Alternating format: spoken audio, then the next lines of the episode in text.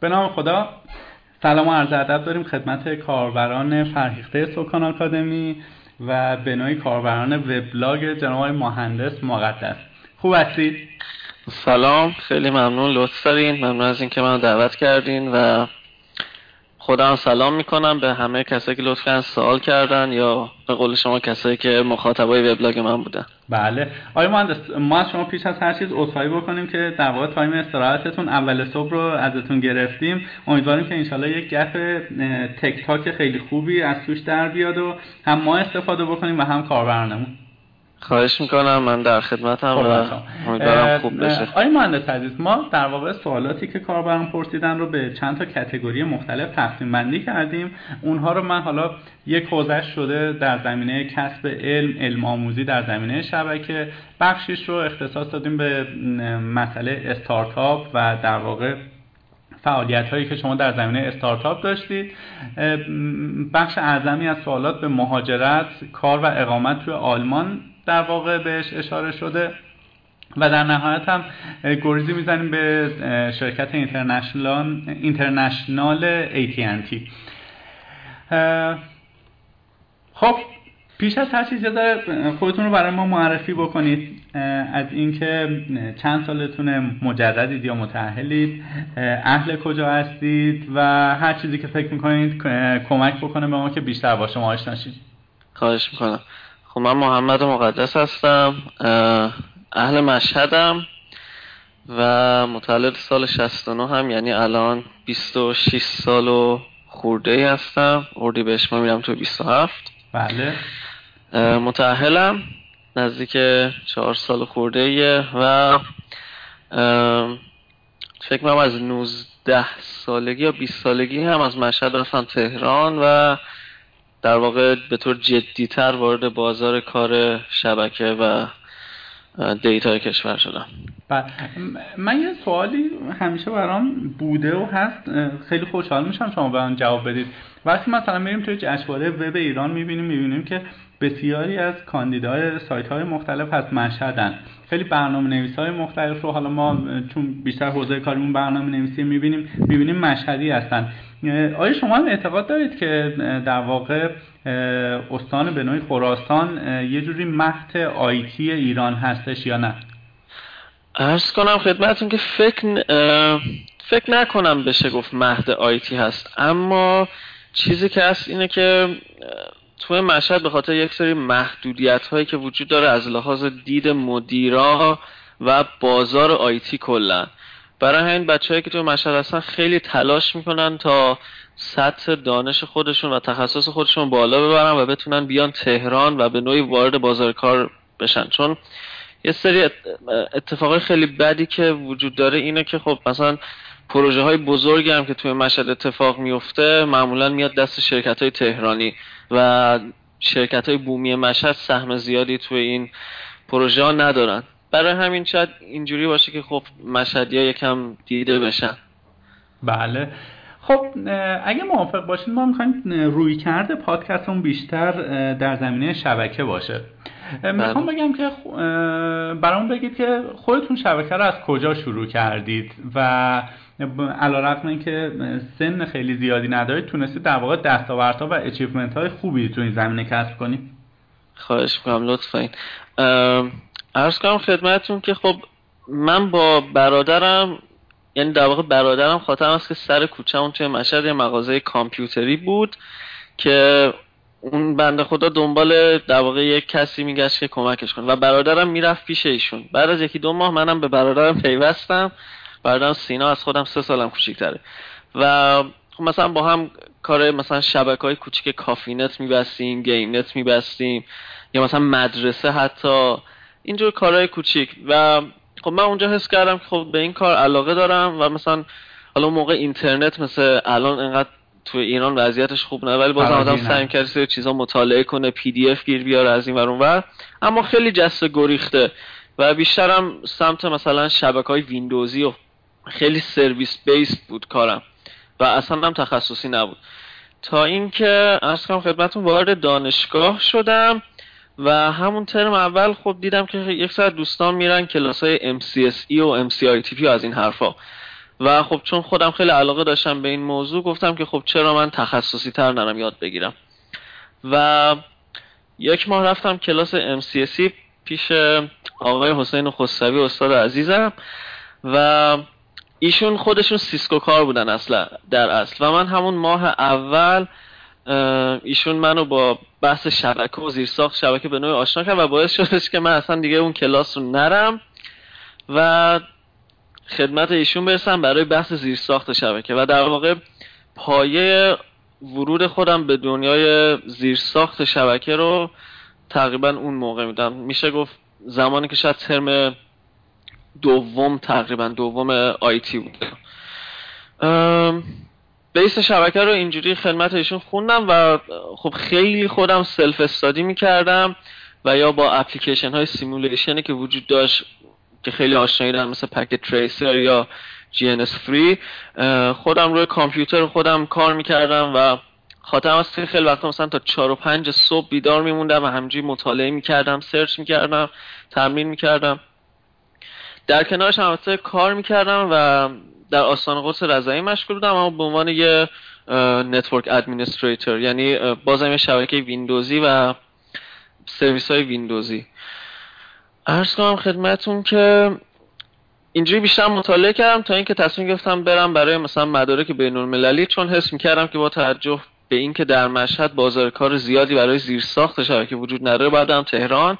و خب متاسفانه من یه جوان شهرستانی بودم اون موقع بدون هیچ سابقه کار زیادی و گفتم شاید مثلا اگه بتونم یه مدرک تخصصی بگیرم بتونم توی تهران کار خوبی پیدا کنم و در واقع وارد کار تخصصی تر بشم.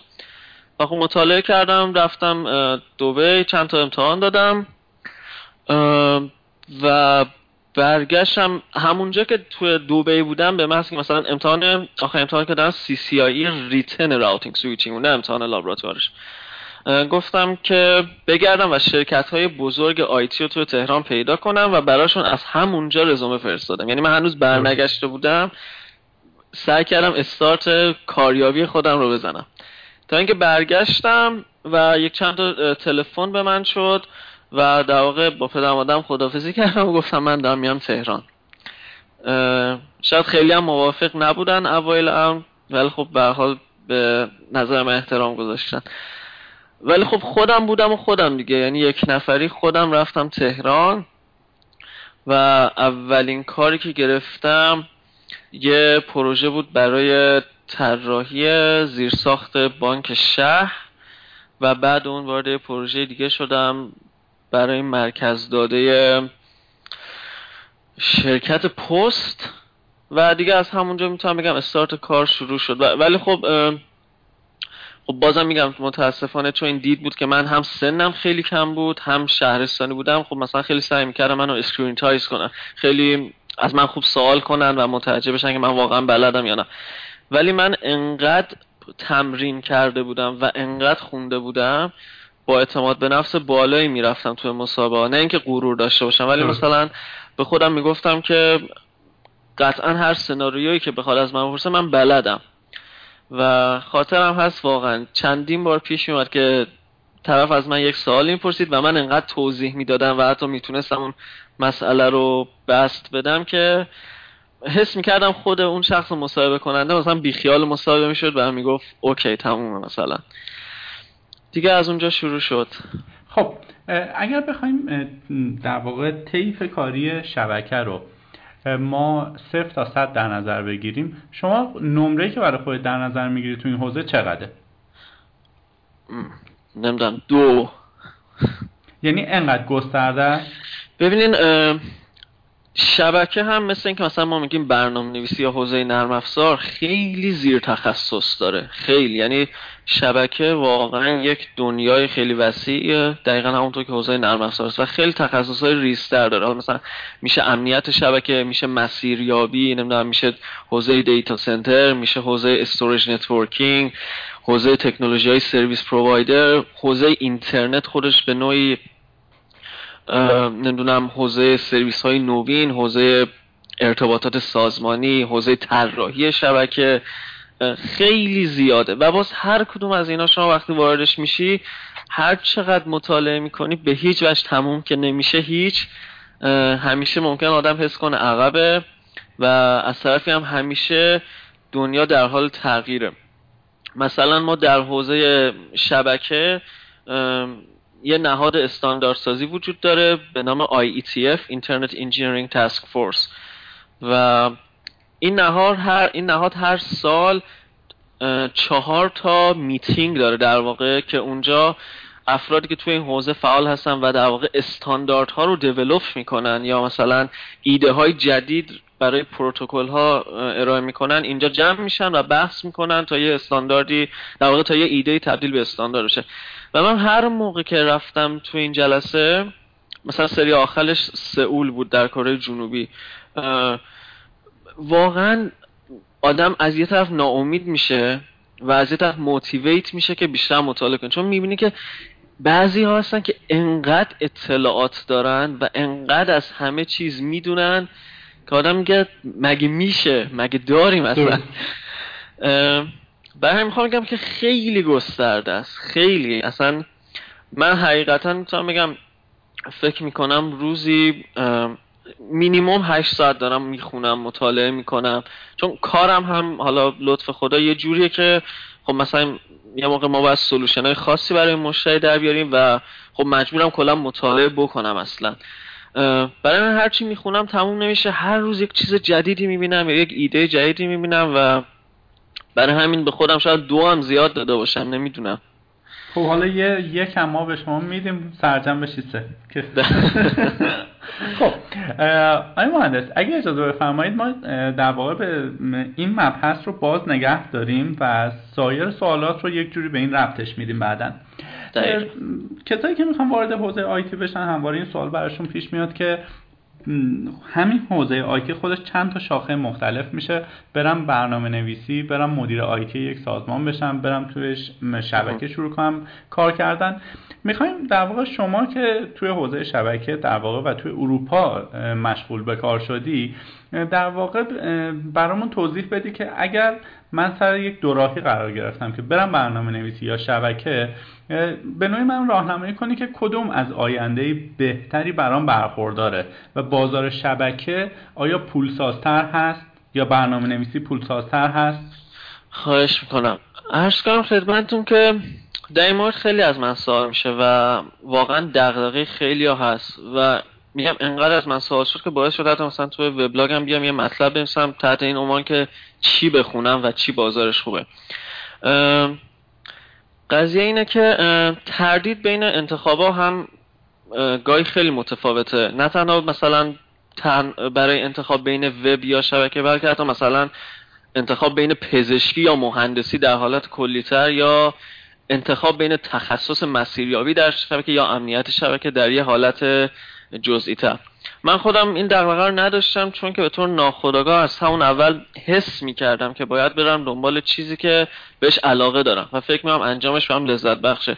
برای همین هم به همه توصیه می‌کنم که علاقهشون رو سعی کنن شناسایی کنن. چون من راستش عقیده دارم که اگه ما بتونیم به یه خودشناسی از خودمون برسیم و بفهمیم که به چه چیزی علاقه داریم حالا فارغ از بحث بازار اون رشته اگر پشت کار داشته باشیم با اون علاقه که داریم این باعث میشه که مسیر متخصص شدن و تسلط به اون تخصص رو خود به خود یه جورایی طی کنیم و حتی بتونیم حرف برای گفتن داشته باشیم. چون قطعا اگر کاری با علاقه باشه آدم همیشه تشنه اون کار همیشه تشنگی به اون کار رو حس می‌کنه و دلش می‌خواد ادامه بده یاد بگیره و یا حتی بتونه توی اون زمینه نوآوری کنه. اما خب من مثلا دیدم توی ساله که پرسیده بود که من اصلا نمی‌دونم علاقم چیه علاقم چجوری پیدا کنم. من فکر می‌کنم این اول یه حسه. یا اینکه قرار گرفتن در این موقعیت خاصه که شما رو سوق میده به سمت اون چیزی که بهش علاقه دارین. یه جورایی مثل اینکه میگن مثلا عشق در یک نگاه. یعنی اگر واقعا نمی‌دونین که به چی علاقه دارین بالاخره حتما تو ذهنتون چند تا ایده خام از یک سری چیزا هست. بهترین کار به نظر اینه که آدم وقت بذاره یکم search کنه گوگل کنه سوال کنه از دیگران. و ببینه و یه جورایی ماهیت هر کدوم از اون ایده هایی که تو ذهنش هست اون رشته هایی که تو ذهنش هست رو پیدا کنه و ببینه خوشش میاد یا نه. حالا شبکه یا وب یا هر چیز دیگه. خب قطعا عوامل دیگه هم توی جهت دادن به این مورد خیلی تاثیر گذاره مثل بازار کار بومی. مثلا شما در این منطقه زندگی می‌کنید و مثلا مثلا چه می‌دونم در اهواز مثلا بازار کار نفت خیلی خوبه مثلا. درآمد اون رشته شرایط خونوادگی حتی یا اهداف شخصی یه آدم در زندگی. مثلا خب من مثلا برادرم هم به آیتی علاقه من بود و هر دومون سرچشمه از علاقه من بودن پدرم به کار کامپیوتر. برای همین این یه جورایی شاید مثلا باعث شد ما هم به این زمینه علاقه من بشیم. راجع بحث بازار کارش هم خب که قطعا دغدغه خیلی ها هست و بحث درآمد من تا حدودی فکر می‌کنم که بازار کار خودش میاد. خودش هم نیاد خودمون میریم به سمتش. چون اگر واقعا تسلط کافی به یه رشته داشته باشیم و حرفی برای گفتن داشته باشیم حالا اگه حرف هم نداشته باشیم ولی حداقل تسلط داشته باشیم و اون چیزی که میگیم رو واقعا بلد باشیم بالاخره براش بازار کار هست. اگه یه موقع بازار کار توی چیزی کم باشه خب باید فکر کنیم ببینیم می‌تونیم توی کارمون یه خلاقیت ایجاد کنیم که رزومه ما رو مثلا شاخصتر کنه و باعث بشه مثلا توی اون رقابت شدید چون بازار کار کمه قطعا رقابت برای یک position کاری مثلا بیشتر. برای همین چیزی می‌تونیم خلاقیت ایجاد کنیم یک چیزی بیشتر یاد بگیریم که رزوممون رو شاخص کنه. ولی خب سر البته که باید واقع بینی داشته باشیم و یه بررسی کوچولو هم بکنیم که کوچولو البته پارادوکس یعنی خیلی بزرگ در واقع بررسی بکنیم که در محیطی که ما قصد داریم تو اون نوآوری کنیم یا یه رشته خاص رو دنبال کنیم آیا کلا تقاضای عمومی براش وجود داره یا نه؟ آیا فرهنگ اون جامعه علاقه ای به اون تکنولوژی یا به اون مفهوم اون رشته اصلا داره یا نه؟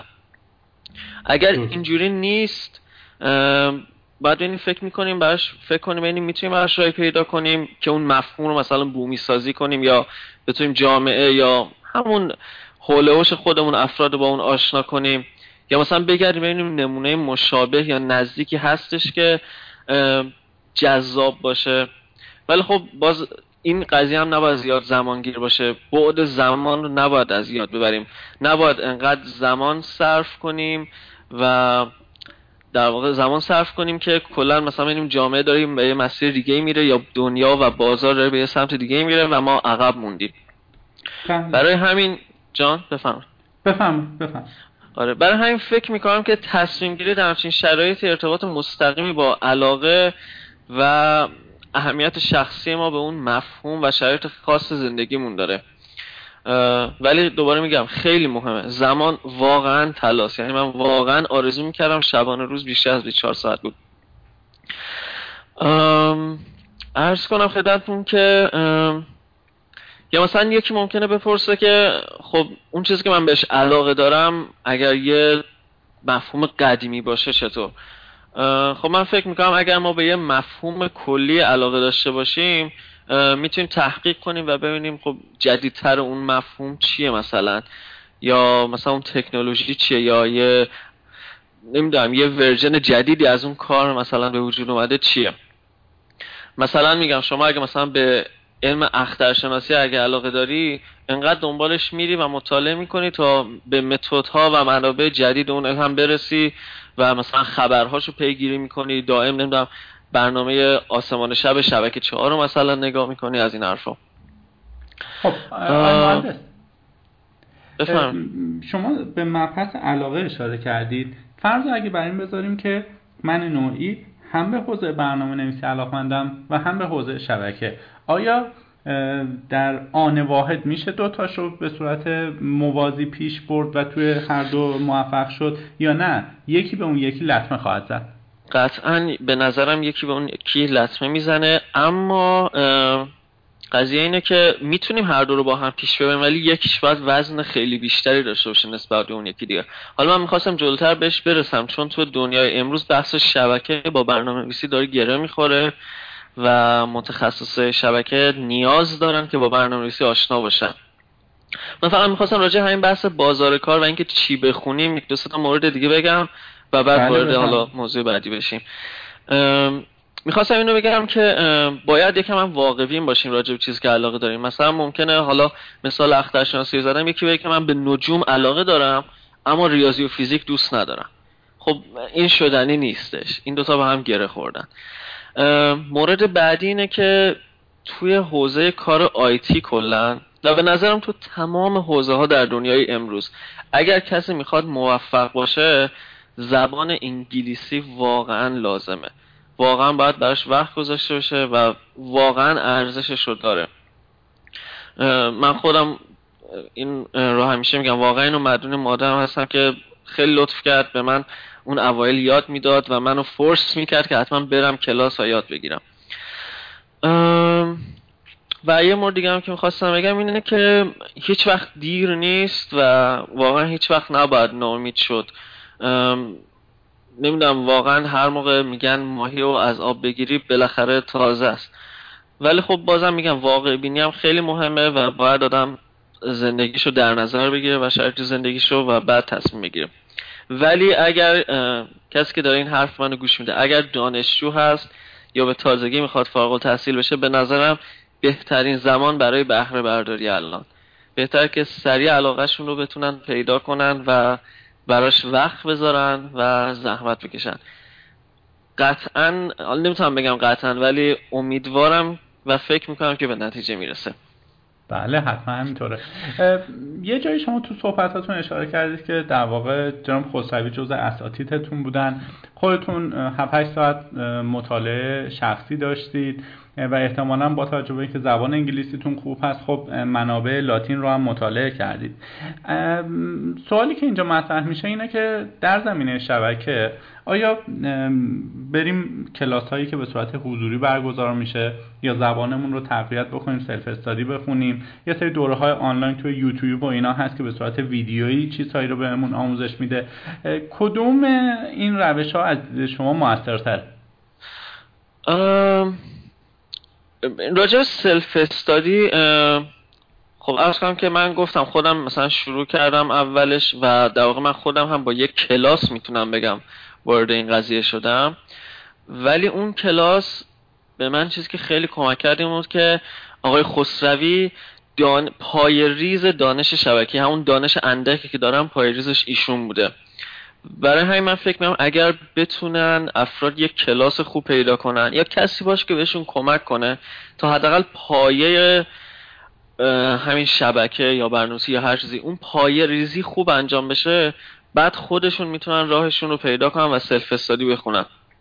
حالا این نظر منه. راستش من آدم شخصا آدمم که توی کلاس حوصله‌ام سر میره و نمی‌تونم یه جا بشینم. برای همین کلا به کلاس رفتن علاقه هم ندارم دیگه.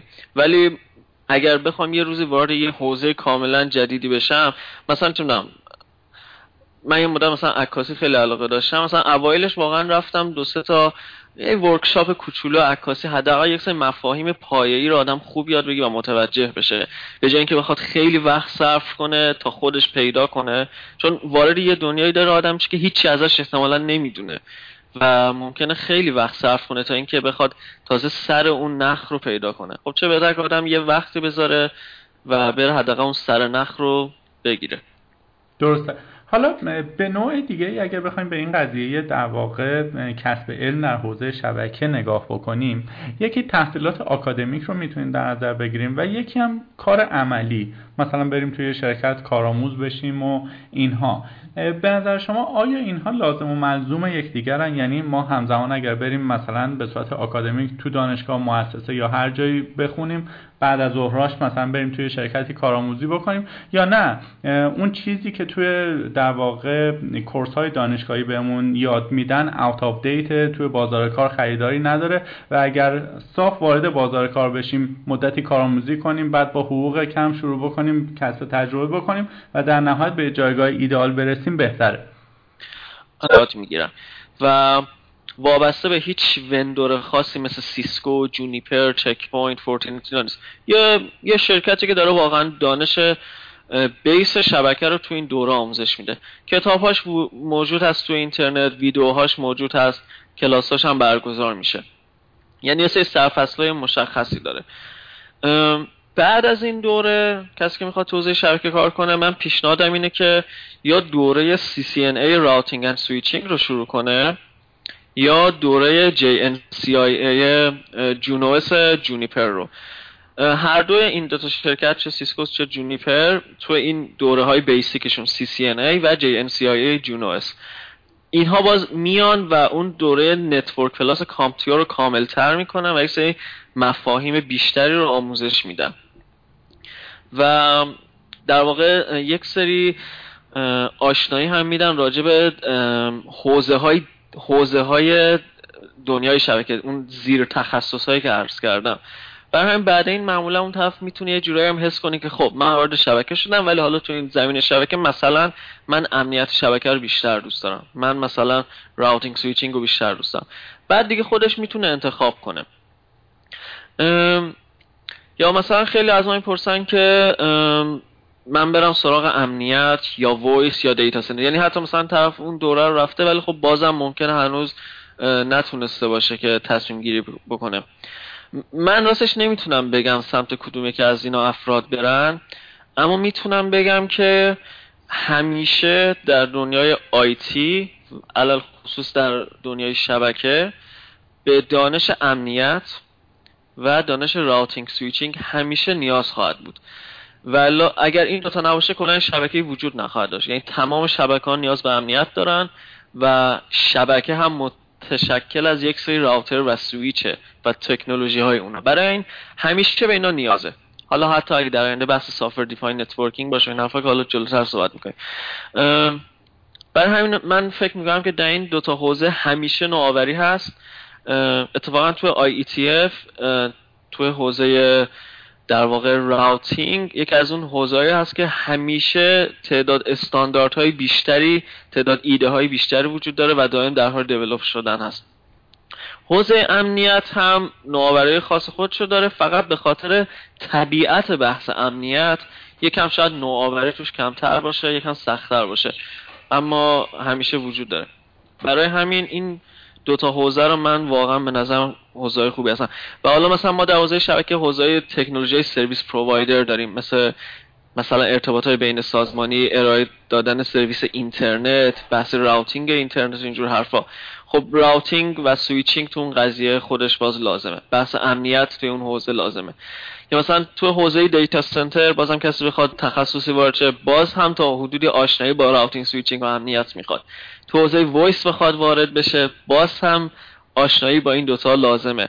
و حتی باز بحث دیگه که تو این دوتا تخصص هست و routing switching و امنیت اینه که یه سری مفاهیم در این دو تخصص وجود داره که در تکنولوژی های دیگه هم به نوعی داره از اونها استفاده میشه. مثلا میگم مثلا اگه شما یک شبکه دارین و می‌خواین اون voice راه بندازین قطعا نیاز به quality of service داره قطعا نیاز داره شما VLAN های مجزا داشته باشین. حالا ممکنه شبکتون یه جوری باشه که WAN داشته باشه نقاط مختلف داشته باشه برای همین باز routing نیاز داره.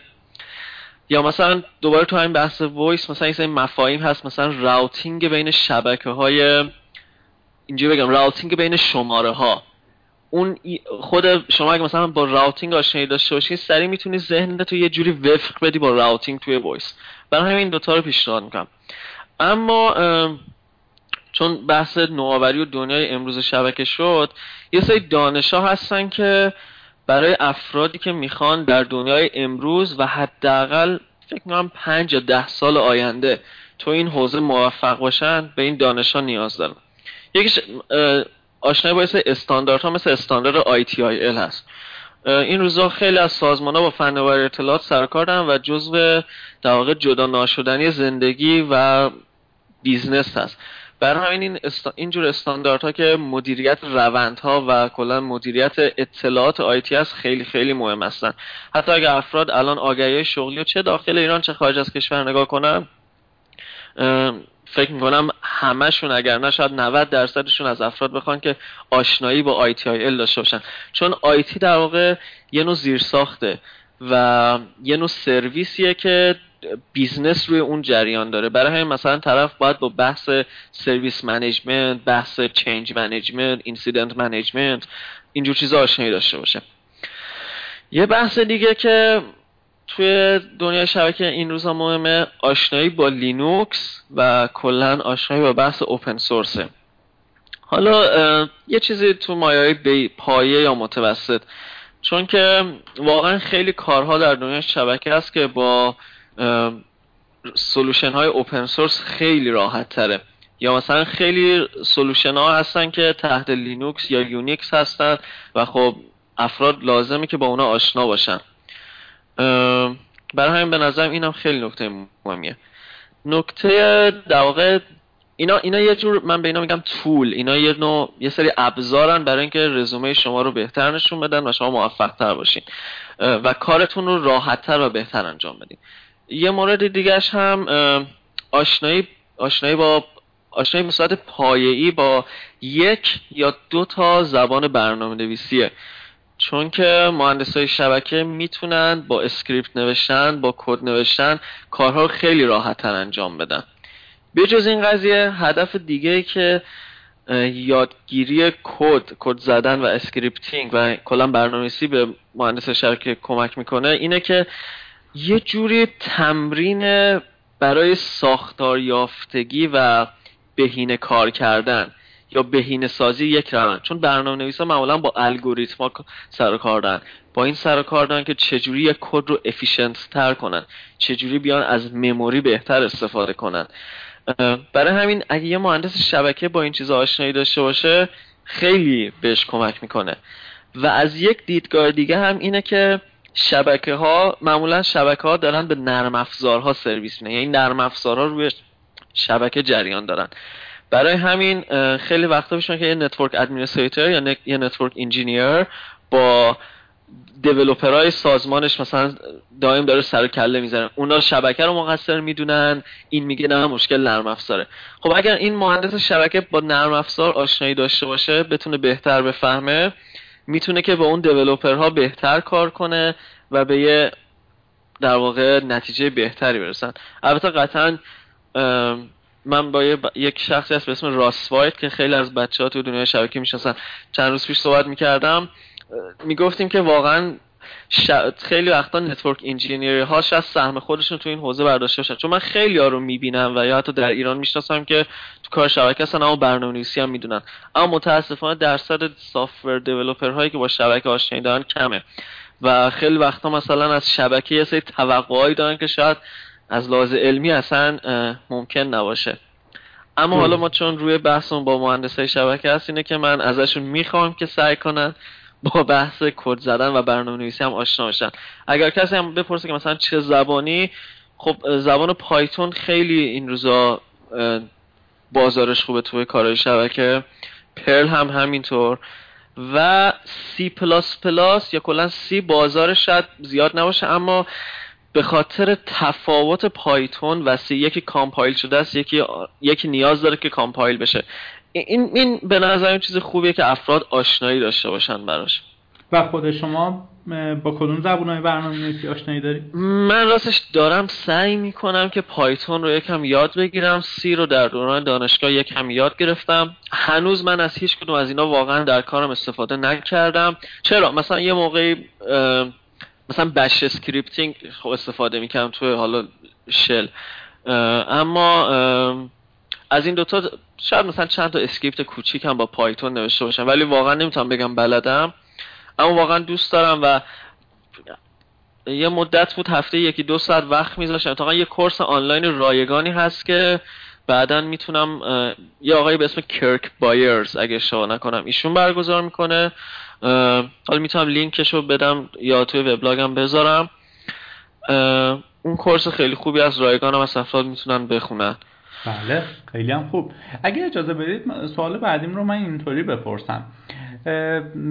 اگه من سر دوراهی باشم که اصلا رشته آیتی برم یا نرم شما چه جوابی بهم می‌دید؟ سوال دومم اینه که اگر شما رو به عنوان یک رول مدل توی حوزه شبکه کسی که تو خدا.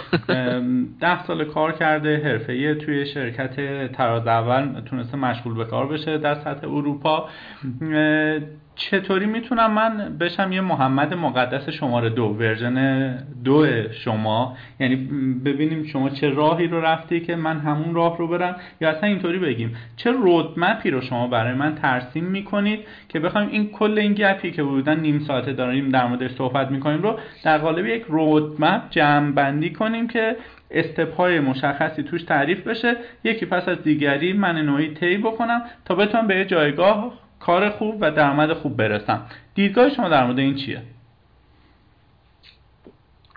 خواهش کنم شما که من خیلی لطف من اصلا رول مدل نیستم. اصلا هم در اون جایگاهی نیستم. به نظرم کسی بخواد بخواد مثل من باشه واقعا.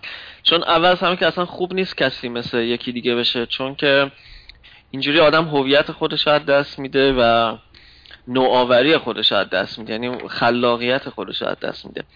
اما راجع به سوالتون می‌خوام عرض کنم اینه که اول همه آیتی و کلا بازار آیتی همیشه خوب خواهد بود.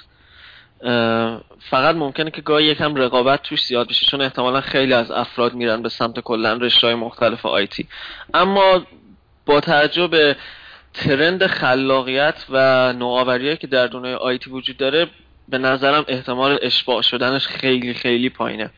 برای همین اگه کسی یکم خلاقیت به خرج بده و دنبال ایده های نو باشه قطعا تو حوزه آیتی و بازار آیتی موفق خواهد بود. راجع بحث رودمپ هم که عرض کنم و یا اینکه مثلا من چی کار کردم حقیقتا من تنها کاری که می‌تونم بگم اینه که من سعی کردم واقعا از وقتم استفاده کنم. و واقعا تلاش کنم. شاید تا حدود این چیزا به زندگی شخصی من لطمه زده باشه. من واقعا تفریح زیادی ندارم. شاید تفریحم گاهی اوقات عکس گرفتن باشه یا مثلا نمی‌دونم یه فیلم نگاه کنم یا مثلا چه برم یه کنسرت موسیقی. هم واقعا هیچ تفریح خاصی نه. حتی اگه سفر هم به خاطر جنس کارم سفر زیاد میرم. اما شاید سفرام هم زیاد تفریحی نباشه. یا حتی در حین اگر یه روزی هم سفر تفریحی برم دائم نگران این حسم که وای دارم عقب میمونم باید مطالعه کنم. یا همش با اینکه مسافرت هم یا مثلا قرار من هالیدی آف باشم کار نکنم باز دارم با ایمیل های کاری جواب میدم. این خوب نیست به نظرم تا یه حدودی اما من شاید می‌تونم بگم یه جای معتاد این قضیه شدم و خیلی برام سخته. اما می‌تونم بگم که از یه جهت این باعث شده که خب بتونم یه ذره پیشرفت داشته باشم و در واقع مسیری مسیری رو از مسیر خوبی رو از دیدگاه خودم حداقل طی کنم. برای می‌تونم بگم ددیکیشن یعنی اینکه واقعا زحمت کشیدن وقت گذاشتن ناامید نشدن و مطالعه. واقعا این خیلی مهمه. و, و دوری از هواشی و دوری از هواشی مثلا یک چیزی که متاسفانه تو ایران تو بچه های شبکه خیلی بابن خیلی دنبال هواشی هستن. یا اینکه خیلی تعصبی میان مثلا به یه سری چیزا نگاه می‌کنن. مثلا همه تعصب دارن به سیسکو مثلا. یا همه هدفشون اینه که فقط CCIE بگیرن. این خوبه ها اینکه آدم هدفش باشه که مثلا بره CCIE بگیره. اما CCIE یه کاغذ بیشتر نیست. این واقعیتیه و من در تمام طول سابقه کاری که دارم چه در ایران چه در خارج از کشور هیچ وقت هیچ کس حتی یک بار از من هیچ مدرکی نخواسته. من فقط خودم بودم و رزومه که داشتم و reference ها و recommendation هایی که افراد نسبت به من داشتن. این خیلی خوبه که آدم dedicate وقت بذاره که CCIE بخونه اما مهم اینه که اگر شما داری وقت می‌ذاری و برای سی ای می‌خونی مفاهیم رو یاد بگیری. نه اینکه صرفا یه اپراتور باشی و فقط کامند یاد بگیری. این خیلی خوبه. باز هم من نمیگم اپراتور بده یه کاره. ولی من میگم داری یک ذره خلاقیت خودتو از بین می‌بری. سی سی رو که می‌گیری سعی کن به این فکر کن که چرا دارم این کار رو چرا مثلا دارم این تکنولوژی رو انجام میدم؟ CCIE به شما یه سری task میده میگه یک کار کن این با این ارتباط داشته باشه BGP configure کن نمی‌دونم اینو troubleshoot کن. خب okay این خیلی خوبه.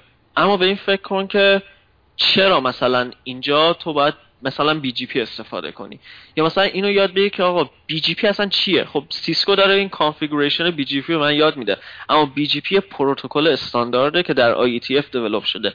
و هر شرکتی و در واقع تمام شرکت ها دارن از اون استاندارد پیروی می‌کنن. حالا ممکنه هر شرکتی یه feature ی اضافه داشته باشه کمتر داشته باشه یا نحوه configuration ش متفاوت باشه.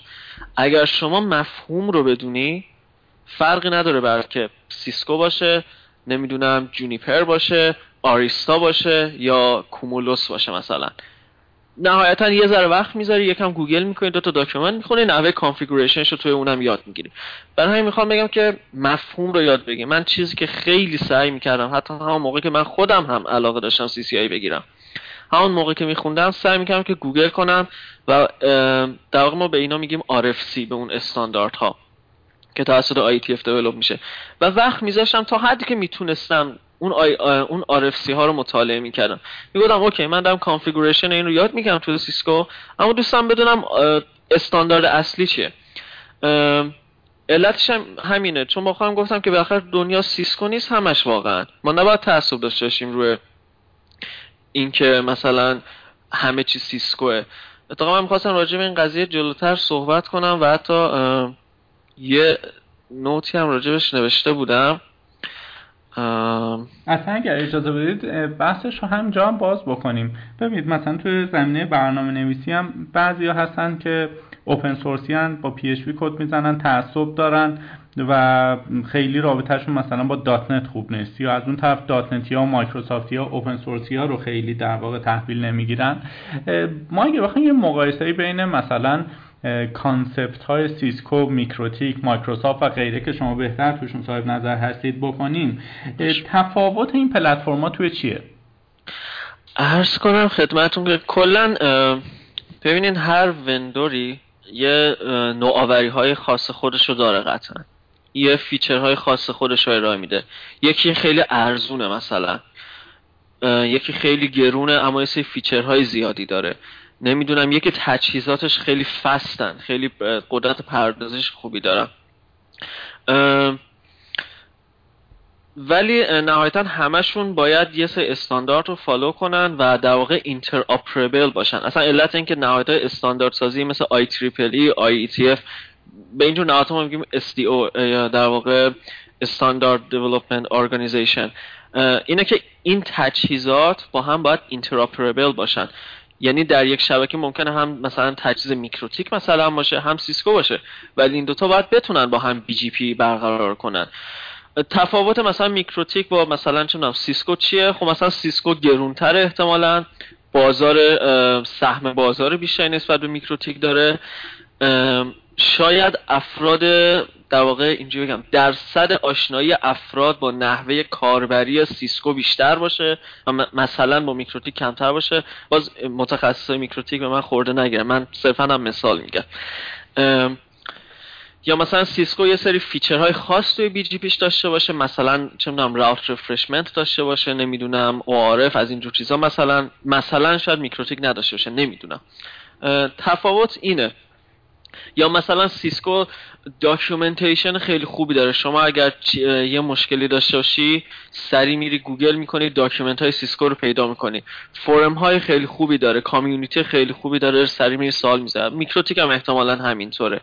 ولی خب سیسکو به این چیزا معروفه. حالا تو ایران support زیاد معنی نداره اما خب تو خارج support سیسکو فوق العاده است مثلا. support جونیپر اصلا خوب نیست مثلا. ها باز میکروتیکو من ندیدم support اچ پی متوسط اما support سیسکو واقعا یه چیز خیلی یعنی شما مشکل داشته باشی سیسکو سریع بهت جواب حتی خب برای یه سری سازمان های enterprise مثلا من برام تا دو سه تا پروژه پیش اومده. من چون موقع solution architect کار می‌کنم پیش میاد. مثلا ما یه چیزی رو لازم داریم که سیسکو نداره و میریم به سیسکو میگیم. این رو برای ما می‌سازی یا نمی‌سازی؟ نمی‌سازی ما vendor رو عوض می‌کنیم یا مثلا پیش میاد که مثلا یه bug ی پیش اومده مثلا خاطرم هست یه بار در یک از مشترک داشتیم یه data center با نمی‌دونم بالغ بر چند هزار rack مثلا core ش کلا down شده بود. به خاطر اینکه اون سری Nexus های 7000 که توی core اون data center بود با یه نوع packet SNMP خاص مشکل داشت. اون اون OS حالا میگن NXOS و سیسکو به خاطر ما همون روز کد زد و اون رو تغییر داد و به ما یه release جدید داد. یعنی می‌خوام بگم مثلا این مزیت اینه. ولی خب این قضیه تو ایران معنی نداره. متاسفانه به خاطر تحریم ها که امیدوارم یک روزی برداشته بشه.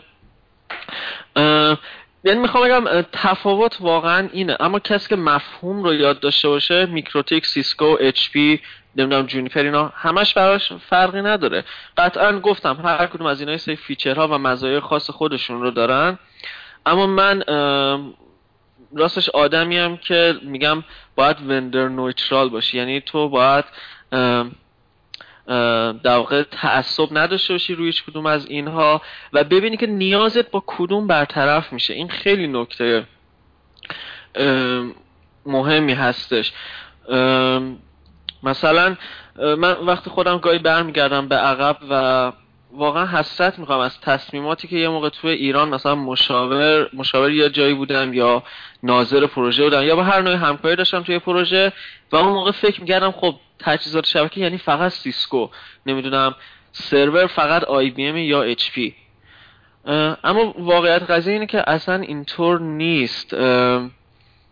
الان دنیا اتفاقا داره به سمتی میره که حالا اونجا هم اسم بردم software defined networking یا استفاده از تجهیزات bare metal یا commodity switch ها. من خاطرم 4 5 سال پیش بود. توی یه کنفرانسی برای مرکز تحقیقات مخابرات همین بحث software defined networking و حالا اون موقع معرفی پروتکل OpenFlow رو ارائه کردم. و اتفاقا اونجا استقبال خوبی شد اما تو بازار هیچ کس به سمتش نرفت.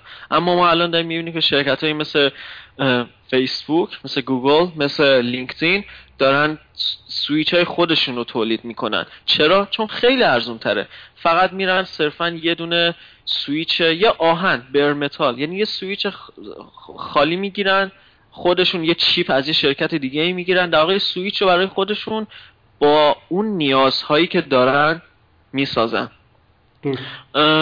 اینجوری خیلی براشون مقرون به صرفه تره. حالا باز اینو من می‌خواستم بزنم راجع به بحث فضای کاری خارج از کشور و اینجور چیزا بله راجع صحبت کنیم. ولی قبل از اینکه بحث سیسکو رو تمام بکنیم سوالی که شده این هستش که اگر فردی باشه آشنایی کامل با لینوکس داشته باشه دوره های مثل CCNP و CCNA و اینجور چیزها رو گذرانده باشه آیا دانش لازم رو برای وارد بازار کار شدن در زمینه شبکه به خصوص سیسکو رو داره یا خیلی بیشتر از این داستان ها بایستی چیز یاد بگیره؟ صد درصد دانش کافی و برای ورود به بازار شبکه داره. کسی اگر من هم این مدارک سیسکو رو خوندم کسی اگر CCNP رو واقعا بلد باشه من می‌تونم بگم دانش خیلی خوبی داره. واقعا CCNP رو بلد باشه. لینوکس رو آشنایی داره. نور علی نور. فوق العاده است. من خودم اگه اگر ایران بودم و مثلا نیاز داشتم قطعا همچین شخصی رو استخدام می‌کردم. حالا باز رده های شغلی مختلف داریم ولی کسی با مشخصه شما فرمودین که CCNP بدونه نمی‌دونم لینوکس آشنایی داشته باشه به نظرم به عنوان یه network engineer می‌تونه کار کنه نه حتی نیروی support معمولی. ولی مثلا کسی با CCNA یعنی مثلا CCNA بدونه network plus بدونه حالا مثلا آشنایی با آی ویندوز و حالا چه می‌دونم مثل ICDL مثلا Excel و Office و اینجور چیزا هم آشنایی داشته باشه. خب اون شخص معمولا در level support وارد میشه اما خب این شخص می‌خونه و پیشرفت می‌کنه و به مرحله engineer می‌رسه پس فردا به مرحله designer می‌رسه پس فردا به مرحله consultant و architect می‌رسه و و و. همش بستگی به خود اون شخص بله. داره. و در زمینه حالا جذب کسب دانش تو این زمینه. فرض کنید که من دو تا solution دارم. یکی اینکه یک سری ها مثل مثلا سیسکو Packet Tracer و اینها رو حالا یا خریداری بکنم یا به هر شکلی ازش استفاده بکنم و شروع کنم تمرین کردن و یاد گرفتن. یا اینکه توی خونه یه سری تجهیزات خیلی ارزون و جمع جوری پیدا بکنم مثل یه router و سویچ و اینها و شروع کنم روی اونها آزمایش کردن config کردن و اینها. کدوم یکی از این دوتا solution رو شما توصیه می‌کنید و چرا؟ صدای من آه بله فکرم میوته عرض کنم خدمتون که الان solution های simulation شبکه خیلی خوب شدن حقیقتا. برای همین واقعا من پیشنهاد نمی‌کنم که کسی بره لب خونگی بخواد راه بندازه. حالا شاید برای یه سری امتحانا مثل CCIE مثلا یا JNCIE جونیپر یا اینجور چیزا لازم بشه. اما من خیلی ها رو می‌شناسم که بدون در واقع حتی بدون اینکه حتی رک رنت کنن چون خیلی ها هم همین در واقع یه سری دیتا سنتر ها وجود دارن مثلا که یک سری تجهیزات گذاشتن مطابق با امتحان CCIE مثلا.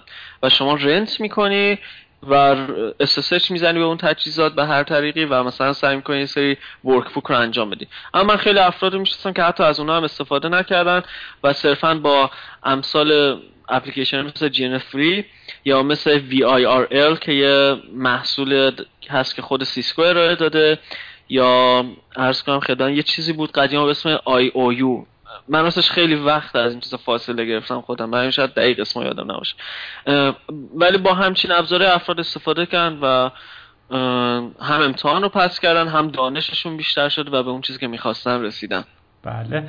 خب محمد جان اگه اجازه بدی یک ذره وارد فضای کشور آلمان بشیم و یه ذره تخصصی تر در زمینه کار کردن توی اروپا و چیزهای مورد نیاز صحبت کنیم.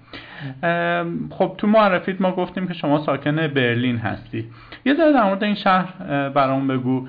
آیا به خاطر شرکت AT&T شما ساکن این شهر شدید؟ یا نه؟ دلیل خاص دیگه ای داشته؟ مثلا به غیر از برلین آیا شهر دیگه ای هست که با روحیات شما سازگار بوده و اونجا رو انتخاب نکردی؟ دلیلش چی بوده؟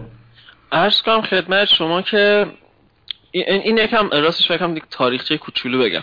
من به خاطر کلا فعالیت که تو دنیای آنلاین داشتم خیلی تو اینترنت تو شبکه اجتماعی وبلاگ نویسی این چیزا خیلی فعال بودم. و همیشه هم رزومه هم تو لینکدین و اینجور شبکه ها به روز بود.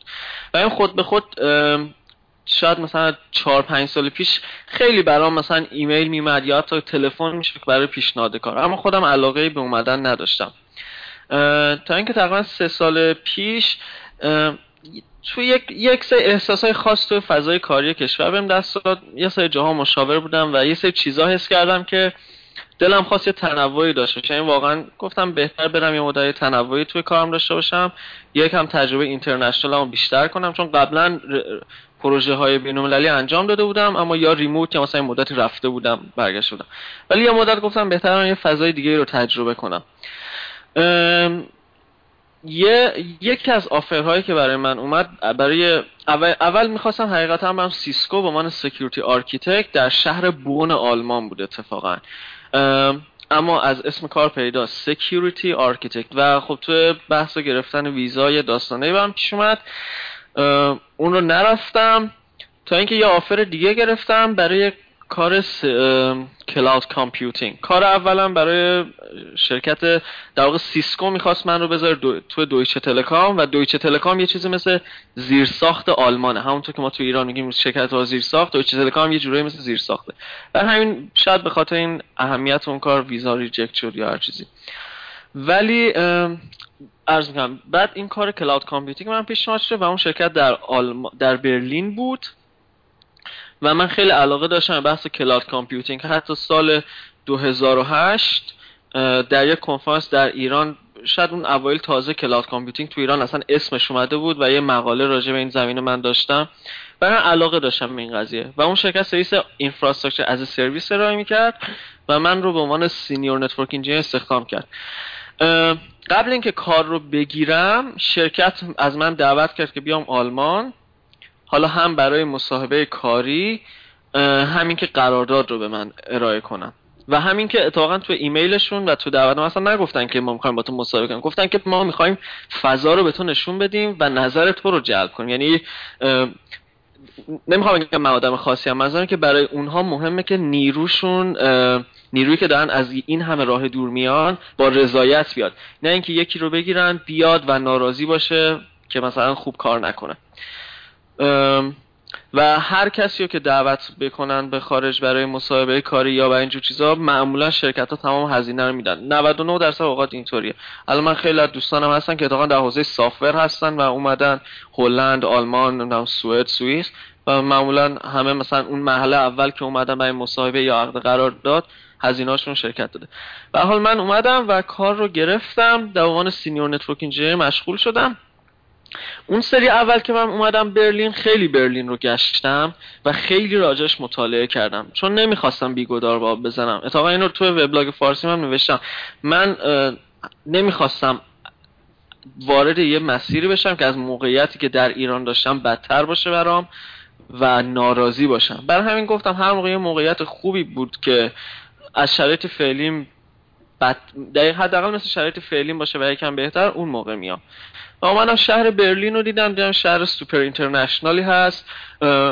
خیلی ها انگلیسی حرف می‌زنن شاید بالغ و 80 درصد مردم انگلیسی حرف می‌زنن و شاید زبون آلمانی مثلا شما وقتی سوار مترو بشی یا مثلا تو خیابون راه بری شاید خیلی کم پیش بیاد مثلا آلمانی بشنوی. اینجوری بهتون بگم.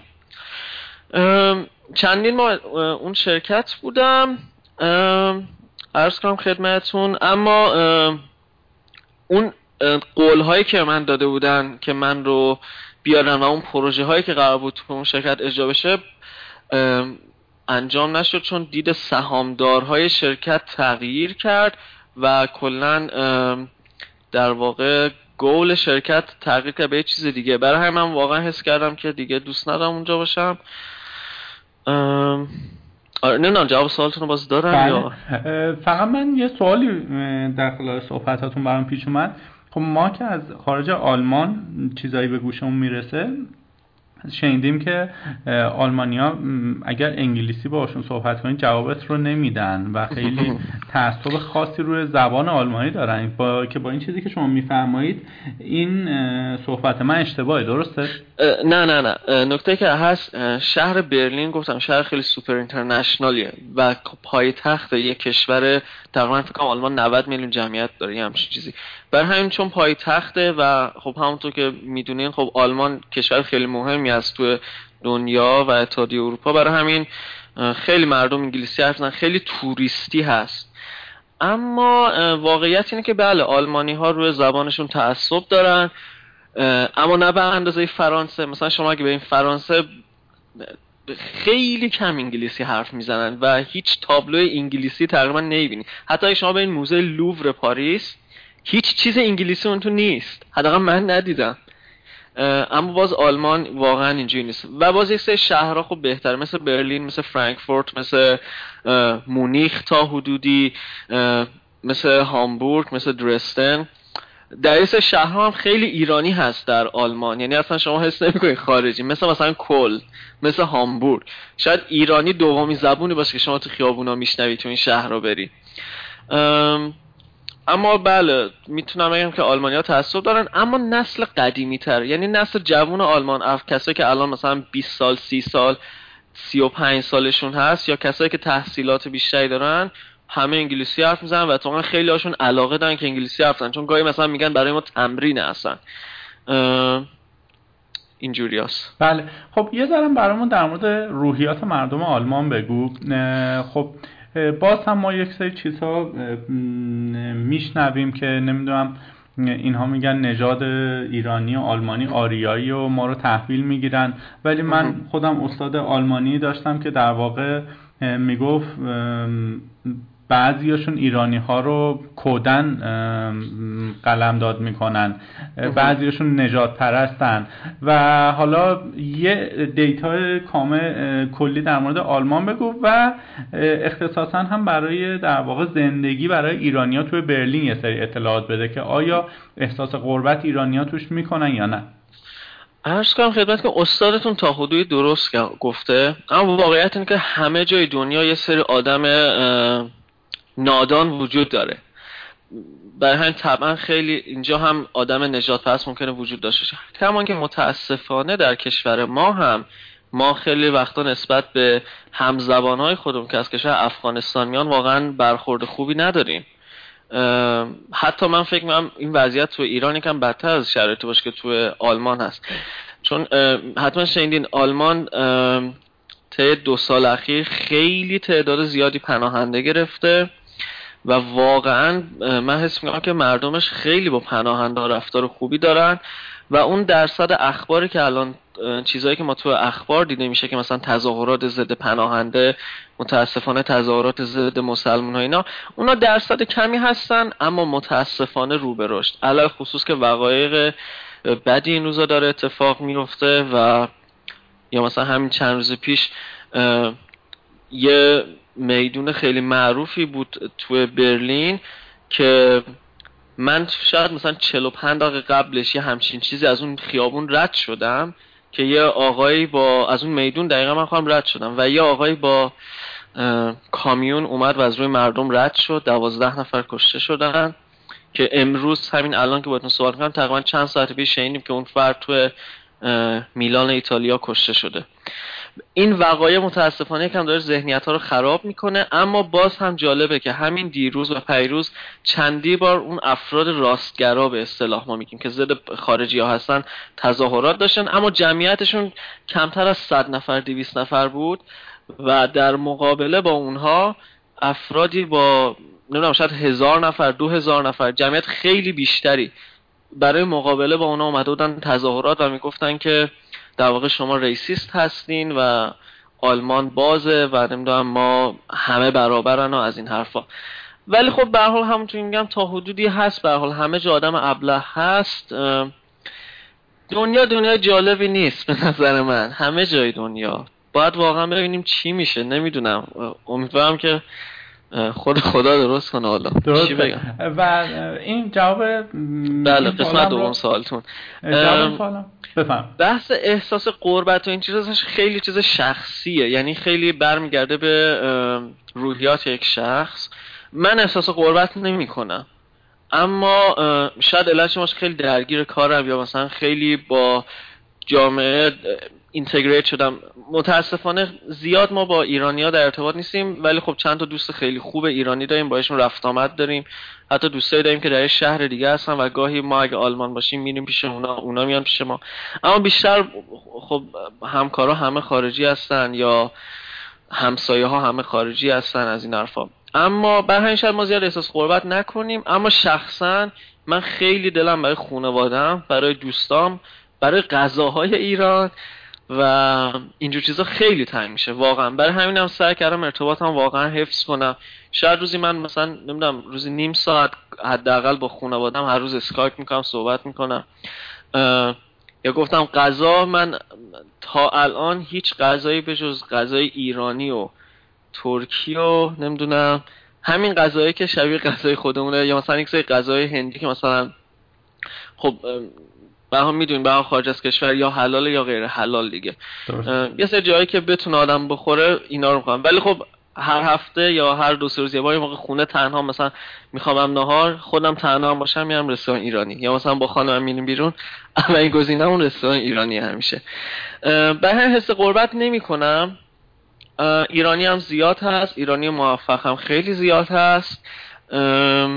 کاملا بستگی به خود شخص داره. اینکه چقدر توی جامعه اینتگریت بشه به قولی حل بشه و خب باز برلین در خصوص شهر وایبرنتی هست. شهر خیلی اکتیوی هستش. شاید یه سری شهر اینجوری نباشه. این قضیه هم مهمه.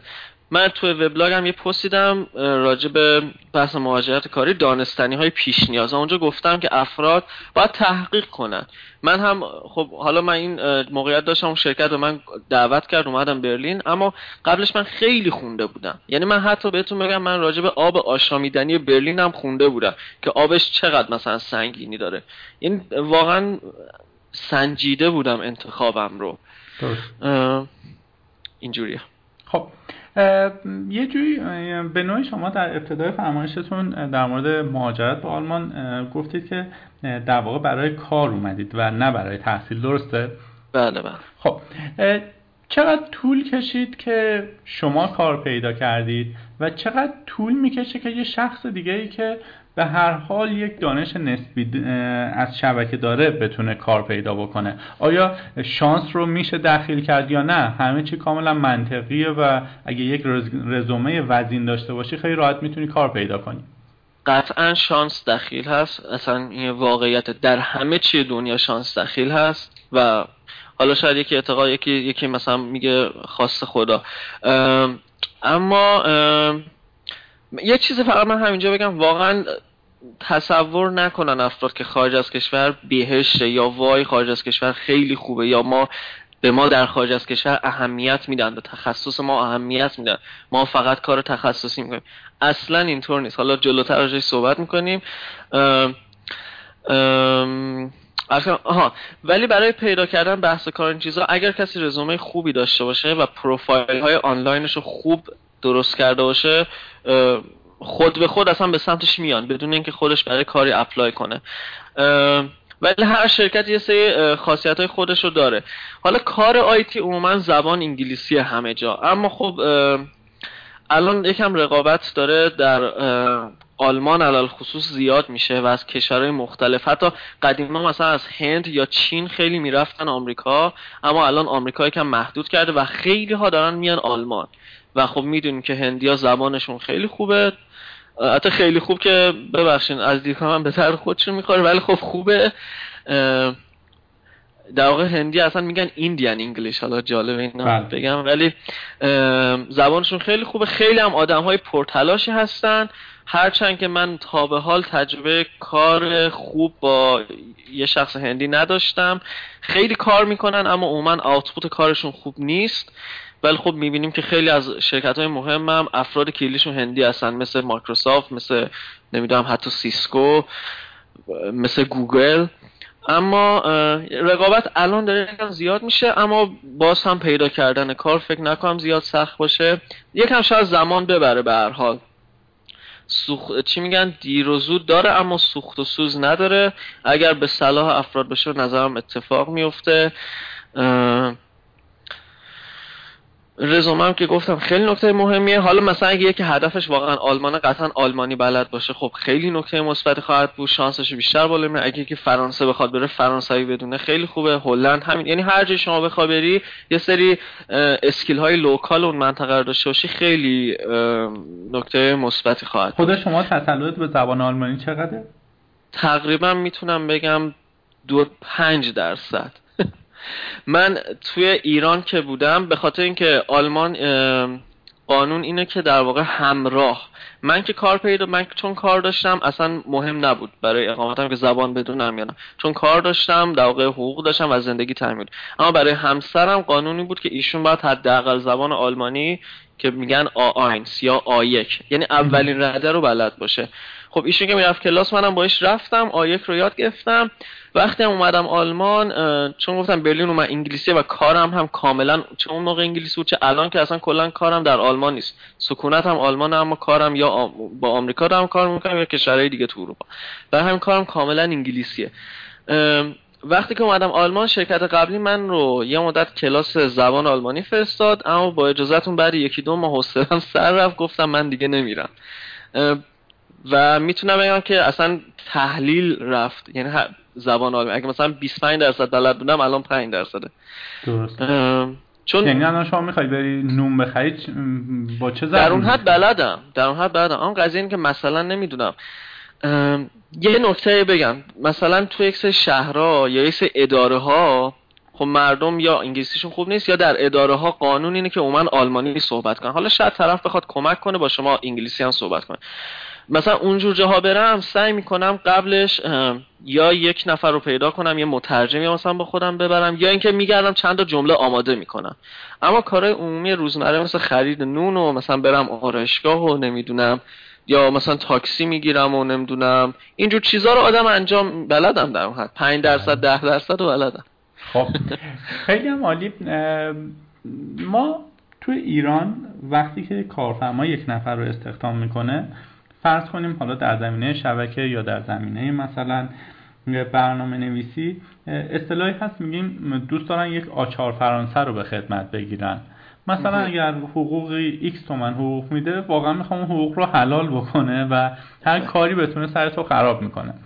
ما می‌خوایم الان برامون یک مقایسه ای بکنیم بین فضای کاری ایران و آلمان و بگید برامون ببینیم که آیا توی آلمان هم چنین رفتاری از توی کارفرمایان مشاهده میشه یا نه. دوستی گفته بود خب توی ایران شما مثلا لیسانس می‌گیری یا بدتر از اون فوق لیسانس می‌گیری و میری توی شرکت مشغول به کار میشی و حقوق یک یک بهت میدن که این تقریبا یک فاجعه است. آیا چنین دیدگاهی اصلا درسته یا نه؟ و کلا اگر بخوایم مقایسه بکنیم فضای کاری ایران و آلمان رو دیدگاه شما در این زمینه چی؟ خیلی نکته خوبه. چون من سوالات رو دیده بودم برای همین راجع این قضیه خیلی نوشتم.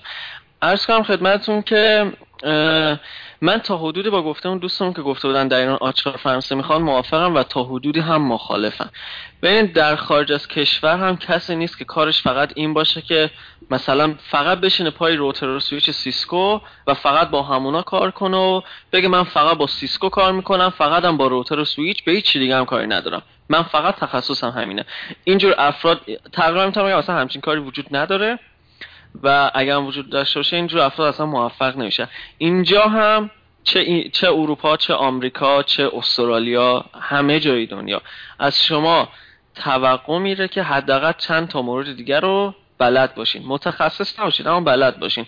خیلی جا هستن که تجهیزات شرکت های مختلف دارن. حالا من راجع بس شبکه میگم. مثلا سیسکو داره جونیپر هم داره. نمی‌دونم سیسکو داره HP هم داره مثلا. برای همین طرف می‌خواد که خب شما بتونی اونها رو راهبری کنی. یا مثلا یه جای هست میگه آقا تو فقط کارت نیست که routing و switching کار کنی. تو باید مثلا با فایروال هم کار کنی فایروال ما هم سیسکو نیست فورتینته.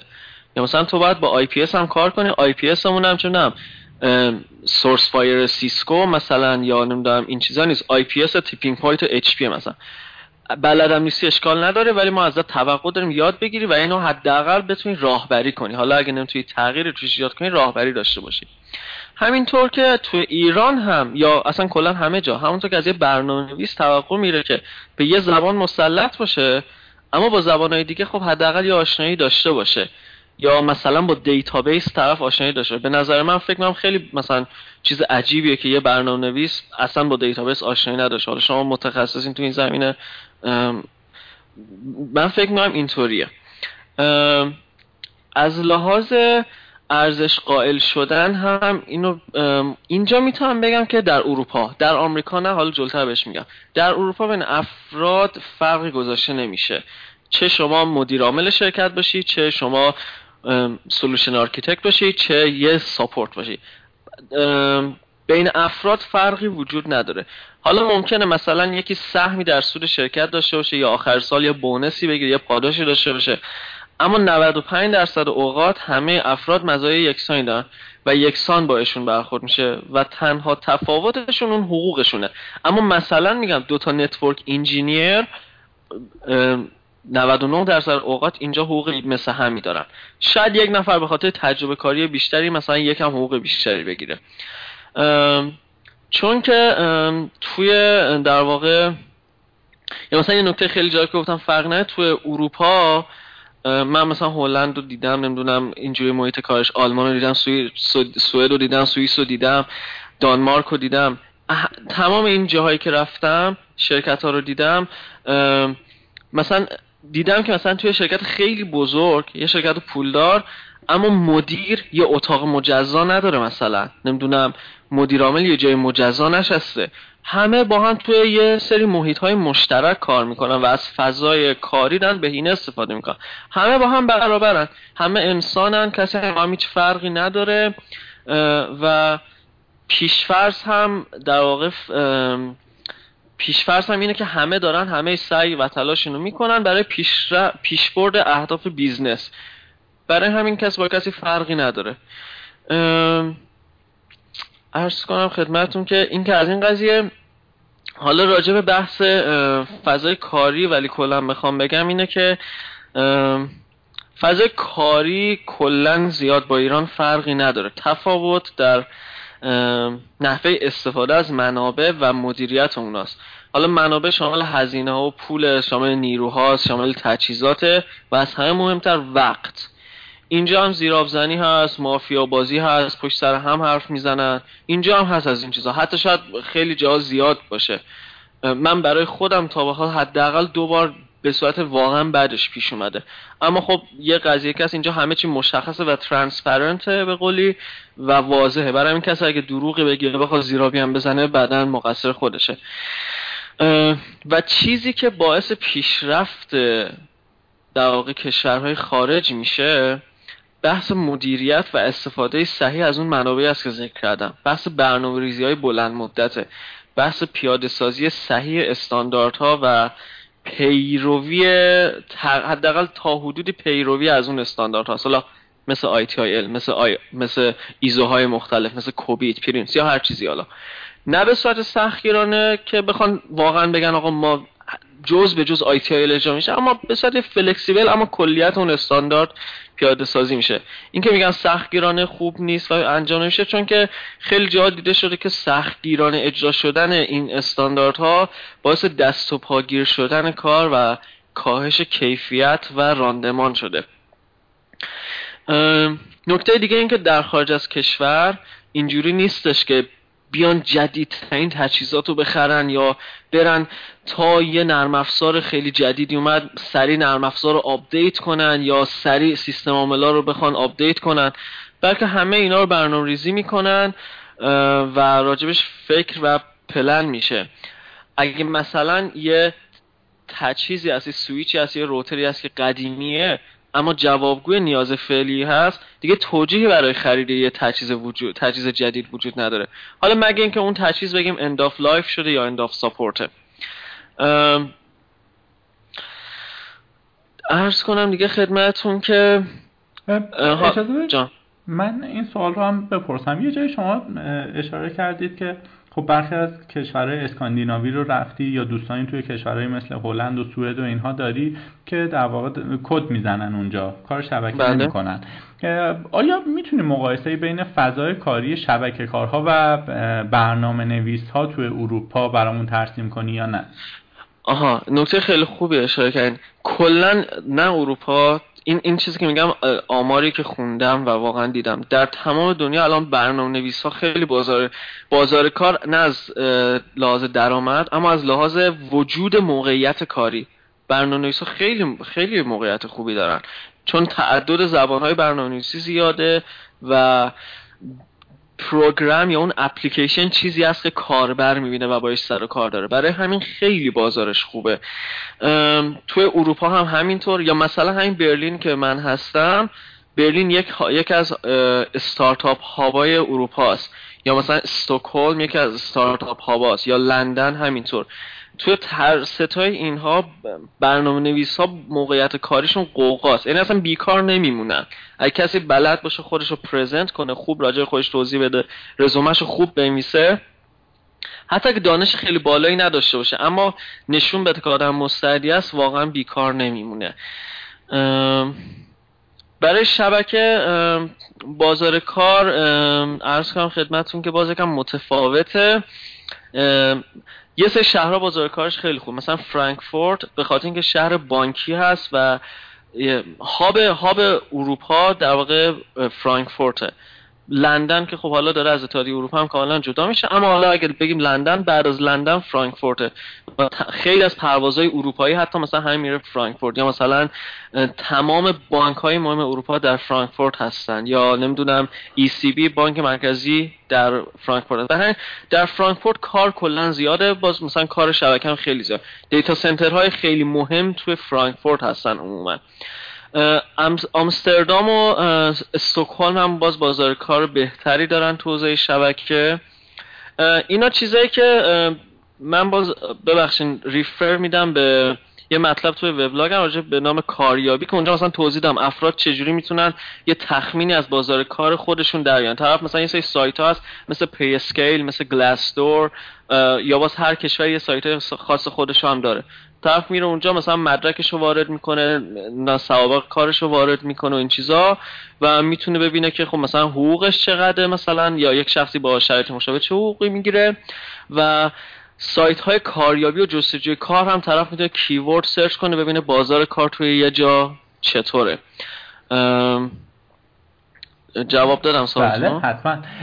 من می‌خوام یه صحبت کوچولویی هم در مورد در واقع ویندوز و لینوکس یا بهتر بگیم گنو لینوکس سیستم عامل گنو لینوکس توی اروپا و به خصوص آلمان بکنیم که در سطح شرکتی در سطح home user ها کدوم یکی اینها رایشترن و آیا برای مثلا یک شبکه کار دانستن داشتن دانش لینوکسی یک must یا باید یا نه؟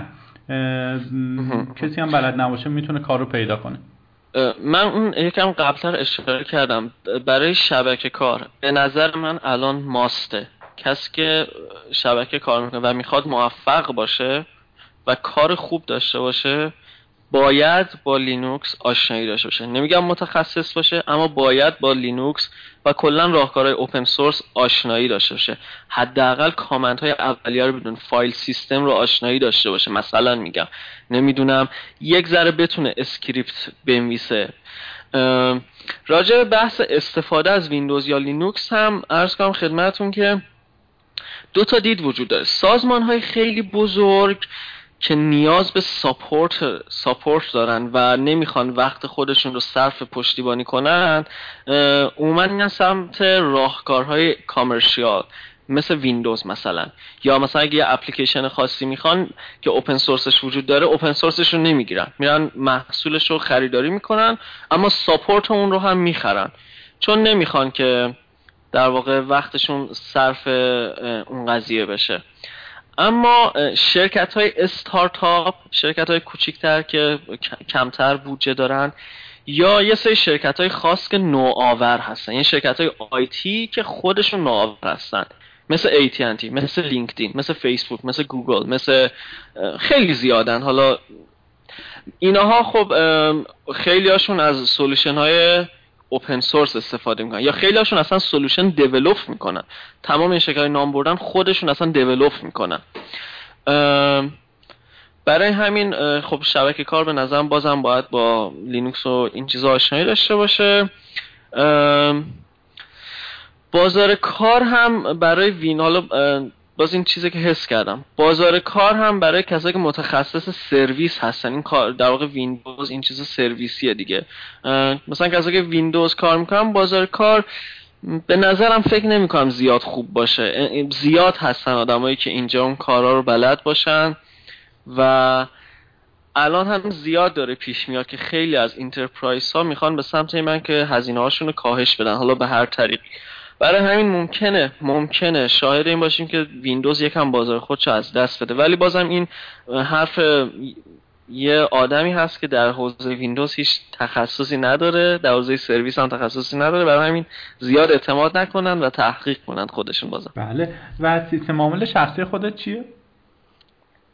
عرض کنم خدمتتون که من الان دارم با شما از ویندوز 10 استفاده می‌کنم. اما یه موقع مثلا بخوام یه کار کوچیکی انجام بدم مثلا من خیلی وقتا من راستش زیاد دیگه الان خودم درگیر کار فنی نیستم. بیشتر solution architecture می‌کنم یا design اما خیلی وقتا می‌خوام یه proof of concept انجام بدم. و مثلا می‌خوام یه سری تجهیزات config کنم تست کنم برای همون مثلا میرم تو لینوکس یه script خیلی ساده با Perl یا با, با پایتون یا مثلا bash می‌نویسم برای همین از دبیان استفاده می‌کنم عموما. و چون بله. برادرم یه دبیان دیولپره خب همیشه به میگه دبیان استفاده کنم هم دبیان استفاده کنم بله. یه جایی شما تو صحبتاتون اشاره کردید که در واقع در اروپا خب آلمان و یه سه شهرهای به خصوصش به نوعی هاب استارتاپیه و یک اکوسیستم استارتاپی توی کشوری مثل آلمان به مراتب راحتتر می‌تونه رشد کنه تا نسبت به سایر کشورهای اروپایی. خب ما چیزی که امروزه داریم می‌بینیم IoT یک trend شده و میگن سال 2017 به مراتب پیشرفت در زمینه IoT و به نوعی یا فارسیشو بگیم اینترنت اشیا واقعیت افزوده و سایر فناوری های مرتبط بیشتر میشه. آیا توی اروپا IoT دیگه خارج از paper ها شده paper منظورم مقالات علمی بله. و وارد زندگی روزمره آدم ها شده باشه؟ اگر اجازه یک صحبت کلی پس راجع IoT می‌کنم. بازم دیدگاه خودمه. من زیاد باز متخصص IoT نیستم این فقط observation ه که من دارم. ببینید اینترنت اشیا کلا بحث جالب اما خیلی ترسناکه. آشنایی منم برمیگرده به این به این مفهوم زمانی که چند سال پیش برای کلیک روزنامه جام جم داشتم مطلب مینوشتم و برای اولین بار IoT رو دیدم تو اینترنت و گفتم وای چه ایده خوبی برای این مقاله این هفته خیلی خوبه. سرمایه گذاری خیلی خیلی زیادی داره میشه روی IoT و شرکت های بزرگ همه الان وارد گود IoT شدن. چه شرکت های شبکه ای مثل سیسکو نمی‌دونم جونیپر چه مثلا گوگل و فیسبوک. چه شرکت های محصولات خونگی مثل بوش و نمی‌دونم زیمنس چه شرکت هایی که ماشین تولید می‌کنن مثل بی مثل تسلا مثل نمی‌دونم بنز ببخشید. و استارتاپ های خیلی زیادی هم توی این حوزه الان فعالن. حالا در سیلیکون ولی که جایگاه خودشه و همینطور در اروپا. و ولی چیزی که جالبه خیلی از شرکت های بزرگ که اسم بردم hub های خودشون رو در اروپا قرار دادن به خاطر یه حالت مرکزیتی داره در دنیا. مثلا شرکت سیسکو hub IoT سیسکو در برلین هست و شدیدا هم دارن با شرکت های صنعتی همکاری می‌کنن روی ایده های مختلف.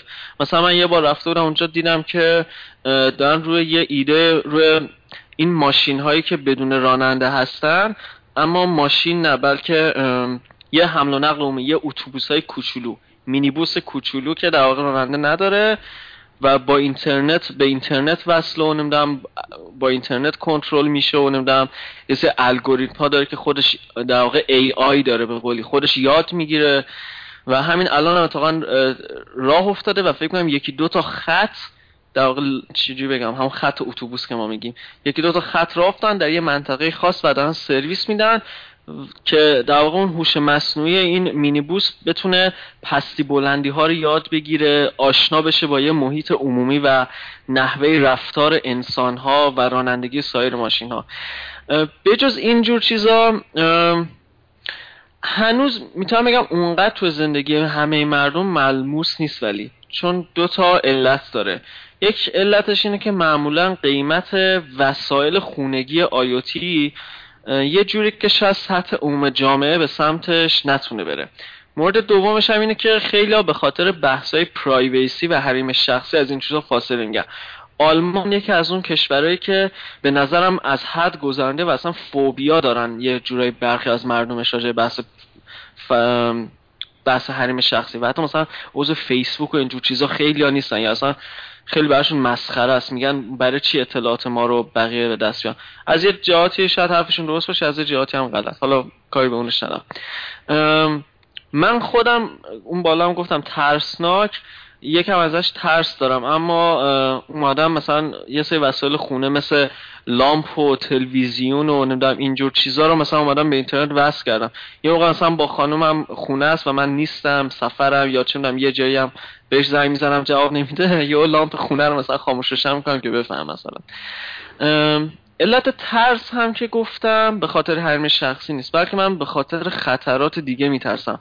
الان چند ماهه که حملات DDoS خیلی شدیدی داره اتفاق میفته توی اینترنت و جالبه که این اتفاق داره با سوء استفاده از همین اینجور تجهیزات اتفاق میفته. چون مثلا دوربینی که به اینترنت وصله لامپی که به اینترنت وصله اینا رو استفاده می‌کنن و یک دیستریبیوتد اتک توسط اینا ایجاد می‌کنن. یا مثلا یه ترس دیگه که ازش دارم اینه که خب مثلا اگه یه موقع حالا گازا الان همه برقیه ولی بازم فرض کنین که یکی بتونه به گاز سیستم گرمایش خونه یه جوری به برق خونهتون دسترسی بگیره و یه سری اتفاقای ناخواسته رو به وجود این یکم برای من ترسناکه. اما کلا آیوتی حوزه خیلی خیلی خوبیه و خیلی جای کار داره. و داره از حالت پیپر که شما فرمودین خارج میشه و وارد بازار کار میشه. خیلی چیزا هست که تو دنیا میان یا مدت هایف میشن راجبشون خیلی صحبت میشه و بعد در افق محو میشن. اما آیوتی اونجوری نیست. آیوتی چیزیه که همیشه خواهد بود. چون که اینترنت با زندگی بشر گره خورده. چون که ما الان از IPv4 داریم مهاجرت می‌کنیم به IPv6 و دیگه مشکل IP هم وجود نداره. و همین انقدر زیاده که حتی مثلا ممکنه کفش شما هم یه روزی خودش IP داشته باشه و به اینترنت وصل باشه. قطعا برای همین خیلی بازار کار داره و بجز بازار کارش هم از دیدگاه من بجز بحث ایده پردازی تو سرویس های جدید یا تکنولوژی های جدیدی که میشه با آیوتی داشت بحث امنیتشه. قطعا امنیت آیوتی خیلی جای کار داره و روز به روز نیاز به متخصص های امنیت بیشتر خواهد بود. بله. یه جایی تو صحبتاتون شما اشاره کردید به حملات اس که ما تو ایران بهش میگیم دیداست حالا نمی‌دونم کدومش درسته تصحیح کن. و بحث امنیت و اینها یکی از سوالاتی هم که شده بود از شما اینکه خیلی خلاصه مفید چگونه هکر شیم. که به نظر می‌رسه این دیدگاه هک و هکری و خب معمولا منظور هکر کلاه سیاهیه نه کلاه سفیدی مال رنج سنی 15 16 سال و این هاست آیا تجربه تو این زمینه داری یا اصلا دیدگاهی داری که به کسایی که علاقمند بحث هک و این نفوذ و اینجور چیزها هستن منتقل بکنی؟ ارز کنم خدمتون که من خودم تجربه محدود به یک سری مطالعات که روی روی همین اتفاقا داشتم یا یک سری مطالعات که راجع مدارک CEH داشتم و یه مدت هم توی ایران مراکز فا... خدای اسمش اگه یادم باشه سری مراکز تحقیقاتی هستن آپا. یه مدت می‌رفتم توی آپا با برادرم چون برادرم دقیقا تو همون بازه سنی که شما میگین علاقه داشت به این چیزا. باهش می‌رفتم منم و تو این چیزا شرکت می‌کردم نگاه می‌کردم. ارز کنم خدمتتون که نمی‌تونم دقیقا بگم از کجا می‌تونن شروع کنن. مگه مگه اینکه در واقع اگه یکی در واقع چون خودتون فرمودین یک سری کلاه سفید داریم یک کلاه سیاه به قولی.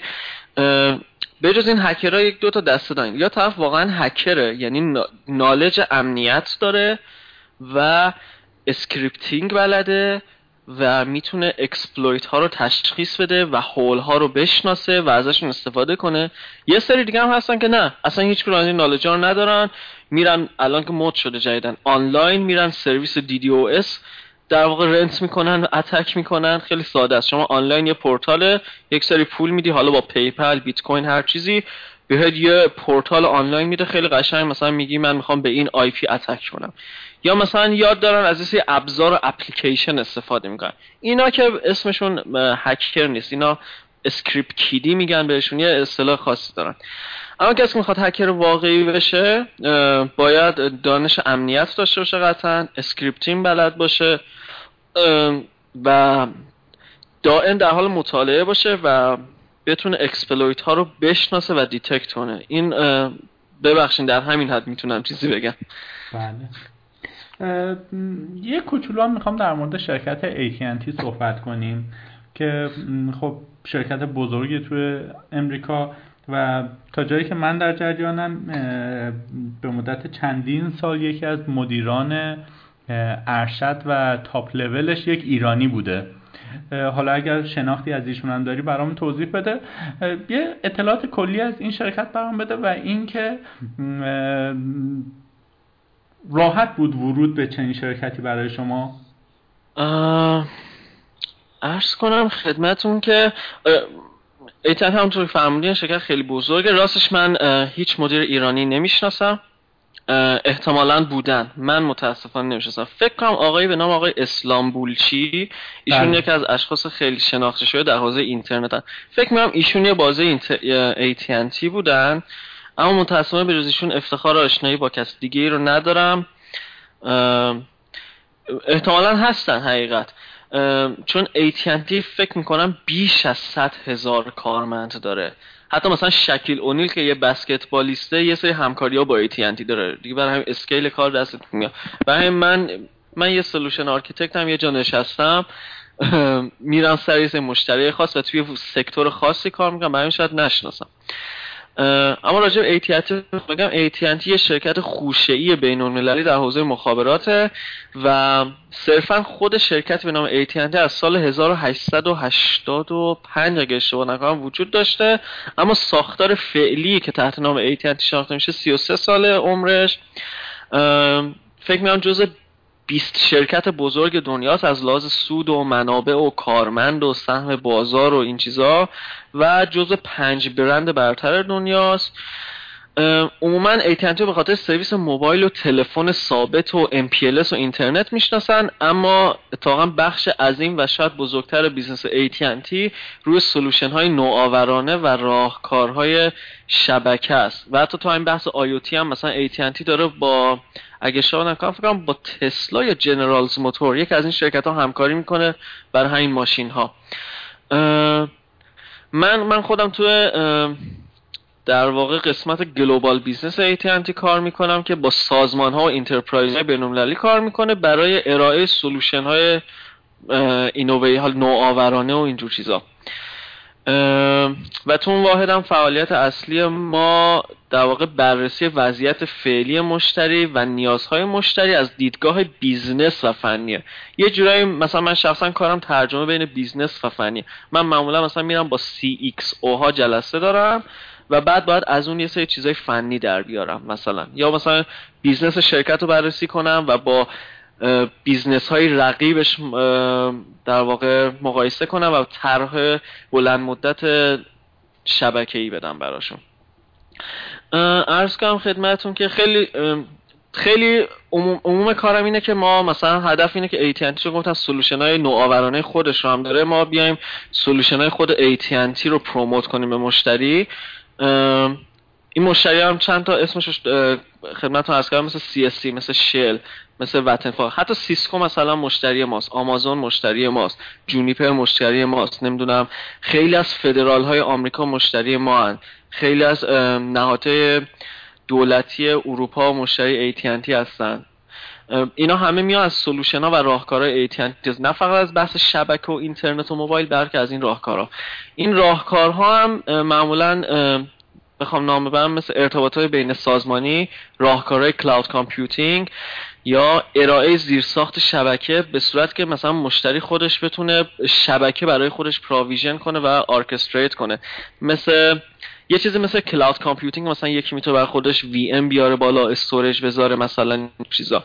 یه جورایی می‌تونم بگم network as a service. بعد راهکارهای امنیتی ارائه می‌کنیم راهکارهای IoT که نام بردم و راهکارهای software defined networking و NFV network function virtualization و نکته مهمی که و جالبی که راجع به این سرویس ها بگم اینه که ما این راهکارا رو باید به نحوی معماری کنیم و در ساختار فعلی اون business integrate کنیم که مدیریت شده باشن. یعنی اینکه مشتری بتونه به سادگی شبکهش رو مدیریت کنه و به سرویسی که نیاز داره دسترسی داشته باشه یا مثلا بتونه اون سرویس رو راحت سفارش بده و توی شبکه integrate کنه. در اصطلاح ما بهشون میگیم managed services یا off the shelf services یعنی فرض کنید یه طبقه مثلا اون بالا چند تا سرویس مثلا. مشتری میره این سرویس رو برمیداره و تو business ش اضافه می‌کنه. حالا کلا اگه کسی علاقه داشته باشه ویکیپدیایی که من رفتم خوندم همین چند روز پیش تو ویکیپدیا AT&T خیلی کامله و به انگلیسی خیلی زیاد راجع به این قضیه توضیح داده. راجع به نحوه ورود خودم هم به AT&T ارز کنم که اون شرکت قبلی کلاود کامپیوتینگ که بودم بعد از یه مدت خب چون راضی نبودم پروفایلم تغییر دادم به حالت اینکه اوپن هستم برای آفرها و راستش داشتم می‌رفتم آمازون داشتم کلا می‌رفتم دوبلین اما خیلی ناخودآگاه روزی که draft قرارداد از اونجا اومد ظهرش از AT&T یه نفر به من ایمیل زد و گفتش که ما به شدت داریم تو برای global business مون تو اروپا نیاز به یک سری solution architect داریم و می‌خوایم مثلا با تو مصاحبه کنیم و حتی اگه کسی می‌شناسی ما معرفی کنیم. عرض کنم خدمتتون که خب اونا پروفایل من خونده بودن و من روی پروفایلم recommendation زیاد داشتم. حتی recommendation از همکارای خارجیم داشتم. برای همین مثلا حتی زنگ زده بودن قبلش پرسیده بودن و بعد اومده بودن سراغ من. برای همین تا نسبت من آشنایی داشتن. مصاحبه هم می‌تونم بگم اصلا فنی نبود. من اول یه مصاحبه کلی منابع انسانی با من کرد راجع به اینکه خب شرایطم چیه چه چیزی مد نظرم و از این حرفا حقوق و نمی‌دونم شرایط کاری و این چیزا و با سفر کردن مشکل ندارم با اینکه با مشتری های مختلف صحبت کنم مشکل ندارم. می‌تونم با آدم های غیر فنی با آدم های business ی صحبت کنم. می‌تونم یه تیم رو مدیریت کنم یا مثلا اگه خودم نیرو لازم داشته باشم می‌تونم مصاحبه فنی انجام بدم استخدام کنم. بعد هم یه مصاحبه دیگه داشتم با در واقع اون شخصی که چجوری بهتون بگم یه manager یه که در واقع ما میگیم EMEA manager یه هم چیزی. کسی که کلیه solution architect ها رو manage می‌کنه و در واقع سمت client services هست. چون ما با global business گفتم سر کار داریم. خیلی ساختار پیچیده داره. AT&T مثل سازمان های دولتی خودمون تو ایرانه. خیلی ساختار پیچیده داره. من اگه بخوام مثلا فرض از شخص من بخوام تا به مدیر عامل برسم فکر می‌کنم بالغ بر 15 یا بیش شاید بیشتر از 20 رده باید رد بشه تا برسه مثلا مدیر عامل مثلا. مصاحبه اولم که اونطوری بود مصاحبه دومم هم یه حالت business بود. یعنی اون شخص می‌خواست اینه که من می‌تونم توی جلسه های business ی خوب شرکت کنم بلدم یه سری دیسیپلین ها رو رعایت کنم. و چون خودش یکم هم فنی بود مثلا برای من یه سری سناریو مثال می‌زد مثلا یه مشتری داری که همچین وضعیتی داره. تو مثلا چجوری بررسی می‌کنی ساختار مشتری و که مثلا خیلی براش مهم بود این قضیه که مثلا من باید برم حتی تو اینترنت یا حتی برم تحقیق کنم رقیب های اون مشتری رو بشناسم ببینم business اون مشتری چجوریه. بعد مثلا بیام داخل خود business اون مشتری و رده های در واقع ساختار business مشتری رو بشناسم یا مثلا برم با کاربرهای اون شرکت صحبت کنم و راجع به شبکه از یک کاربر معمولی یک کاربر مثلا چون یک کاربر در واحد sales. بپرسم مثلا آقا تو از شبکه راضی؟ تا حالا تو شبکه مشکلی داشتی؟ مثلا چه چیزی تو شبکه آزارت میده؟ بیشترین مشکلی که داشتی چیه؟ یا مثلا دوستای شبکه چه سرویسی به تو بده که الان نداری؟ این چیزا برای اون شخص جالب بود که خب من مثلا یه سریاشو می‌دونستم مطالعه داشتم یه سریاشو نمی‌دونستم. اما مجموعا خیلی ریلکس بود و میگم بعد یه مصاحبه کاملا انسانی و خیلی عمومی. اصلا مصاحبه نه در واقع اون طرف می‌خواست سه فرم اطلاعات از من پر کنه. مصاحبه که اینجوری بود و نهایتا فکر کنم چهار طول کشید و من آفر آمازون رو رد کردم. اینجوری. اما راجب حالا خیلی جالبه چون بحث مصاحبه شد راجب آمازون بگم. آمازون پنج مرحله مصاحبه داشت و هر مصاحبه یک ساعت بود. تازه من یه شانس حالا داشتم یا هر چیزی. می‌خواستن که عموما اینجوری که مصاحبه پنجم شخص رو دعوت می‌کنن یک روز در آمازون برای چهار تا پنل حضوری در آمازون باشه تو دوبلین. business آمازون هم به اصطلاح بهش میگن follow sun یعنی اینجوری که آمازون هر جایی که روزه در اون منطقه مدیریت میشه. مثلا زمانی که تو آمریکا روزه در سیاتل که headquarter شون هست مدیریت میشه. شبکه اون چیزا زمانی که شب میشه در دوبلین مدیریت میشه. حالا اونجا هم منو به عنوان network architect باز می‌خواست و خیلی مصاحبه سخت بود. و از basic basic یعنی از سوال basic که مثلا چه می‌دونم توضیح بده IP چیه اصلا؟ یا مثلا به ما توضیح بده ping چجوری کار می‌کنه؟ این مثلا تو مصاحبه های اولشون شروع شد تا مصاحبه های آخر که مثلا یه سری سناریوهای خیلی پیچیده اونجا یه دوربین گذاشته بود و با اسکایپ مثلا روی whiteboard می‌کشید به اصطلاح میگن whiteboarding skills و از منم می‌خواست که این طرف مثلا من یه حالت whiteboard داشته باشم و روی whiteboard بتونم یه سری solution بکشم. خیلی یعنی های لول بتونم یه solution رو توضیح بدم. solution خیلی پیچیده که مثلا MPLS داشت BGP داشت حالا اینا برای بچه های شبکه جذابه. و خیلی مسابقه به نظر من خیلی مسخره و کاهنده ای بود یه شما تو صحبتاتون به در واقع در فرایند مصاحبه به حقوق اشاره کردی. آیا این درسته که حالا کسایی که کار آیتی می‌کنن توی اروپا و امریکا اگر به دلار بخوایم صحبت کنیم حقوق بالای 100 هزار دلار در سال می‌گیرن؟ آها. اگه اجازه بدین برگردیم به اون بحث فضای خارج کاری خارج از کشور و من اینو اون در داخل همون صحبت بگم. حتما. اگه موافقین. من می‌خواستم اول یه مقایسه بگم بین ایران و آمریکا و اروپا کلا و بعد به اون بحث حقوق می‌رسم یه دقیقه بعدش. من کلا خودم تو آمریکا زندگی نکردم و کارم نکردم چون خیلی براشون سواله مثلا آمریکا شاید بهتر باشه می‌خوام اشاره کنم. اما مثلا با شرکت آمریکایی کار کردم به جز AT&T حتی یعنی مشتری ریموت داشتم. و هم تو مطالعه کردم. براینده اطلاعات شخصی من این بوده که فضای کاری آمریکا خیلی شبیه ایرانه. و همینطور به استناد گفته خیلی از همکارای آمریکاییم که چیزهایی که تعریف می‌کنن خیلی پرفشار و پر استرسه و اصلا امنیت شغلی ندارن. یعنی حتی ممکنه شما صبح پاشی فردا بهت بگن آقا دیگه نمی‌خوایم شما رو. و حتی سیلیکون ولی خیلی این قضیه بیشتر هست. چون آمریکا کلا سیستم زندگی هم سیستم کپیتال سرمایه داریه. اما تو اروپا اینطوری نیست. بعد در آمریکا اختلاف طبقاتی هم خیلی زیادتر هست نسبت به اروپا.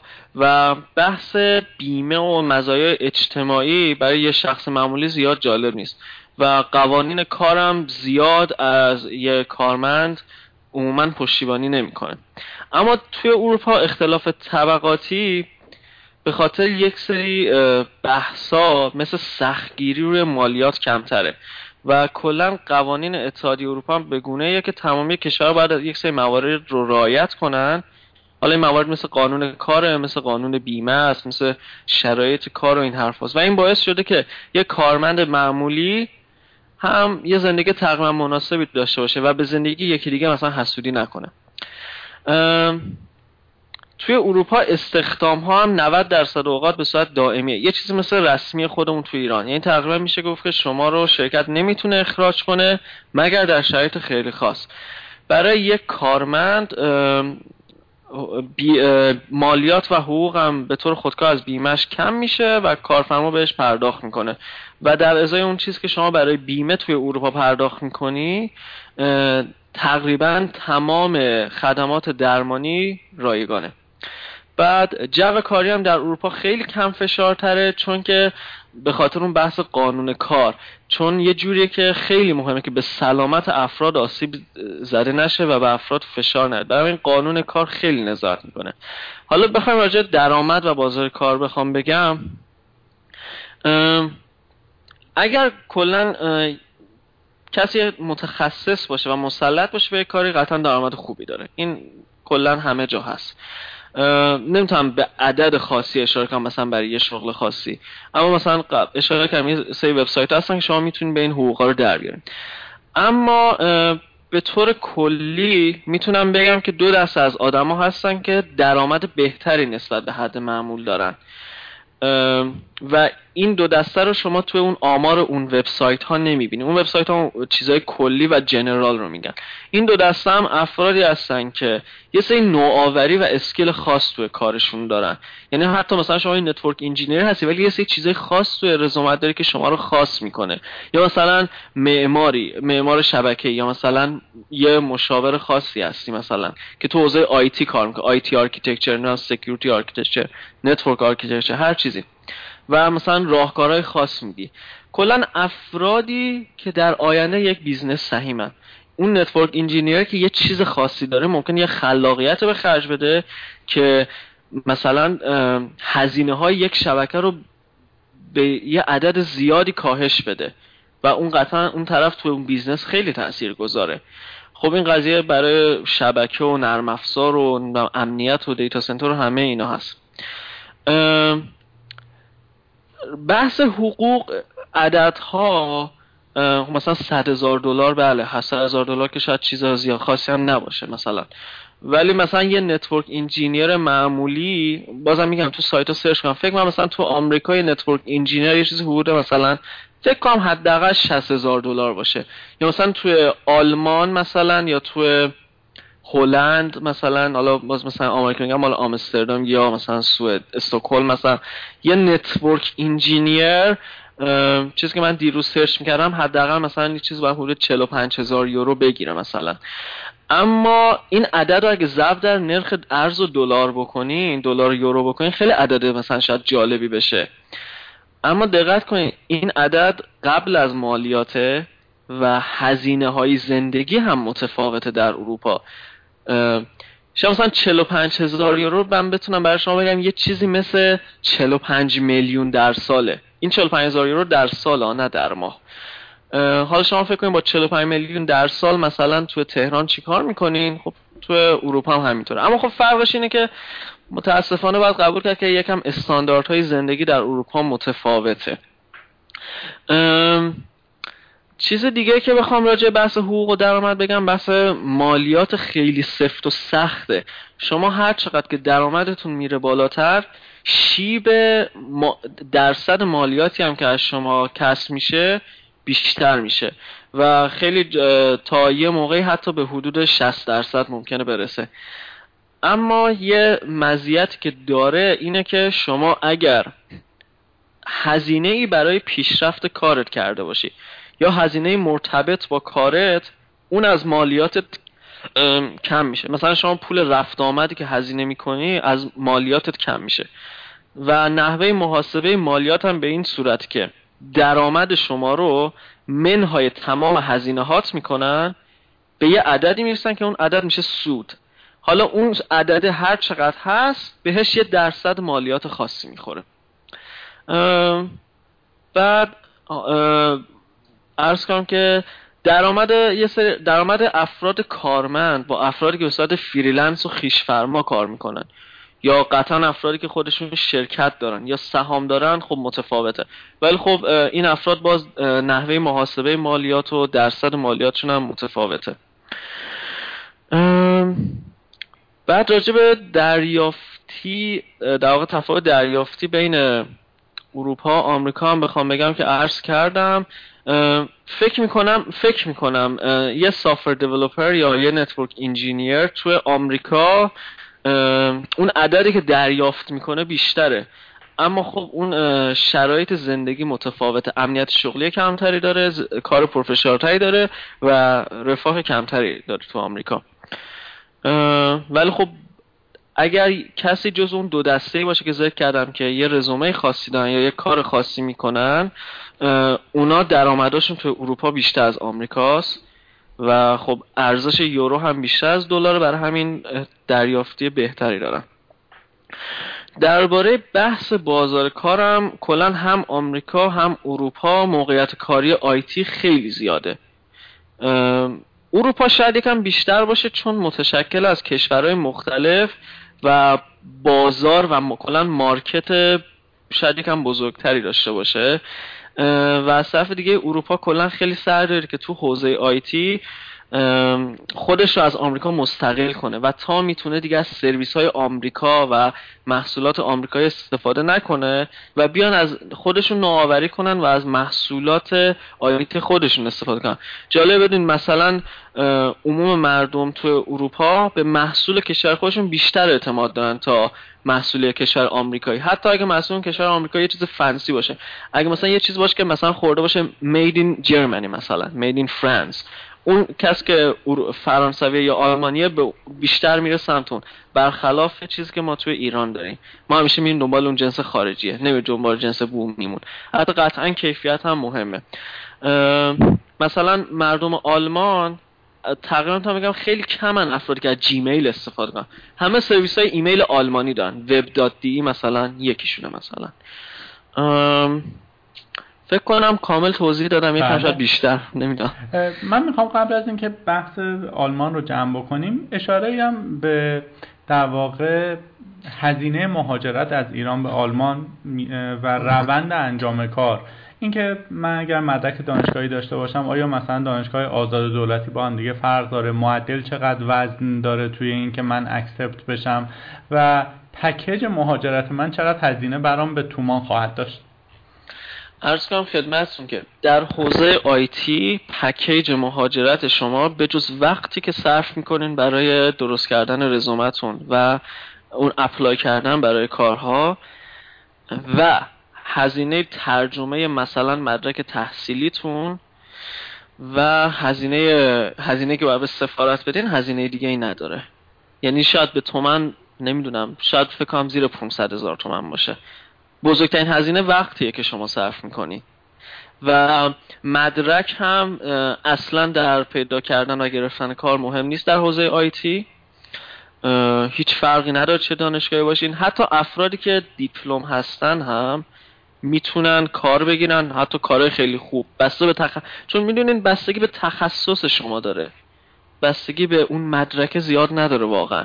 فقط یه سری قوانین هست که ممکنه کسی که فقط دیپلم داره یکم سختتر باشه. گرفتن بحث اقامت و ویزاش. اما شدنیه. حالا خیلی جزئی قضیهش ولی شدنیه.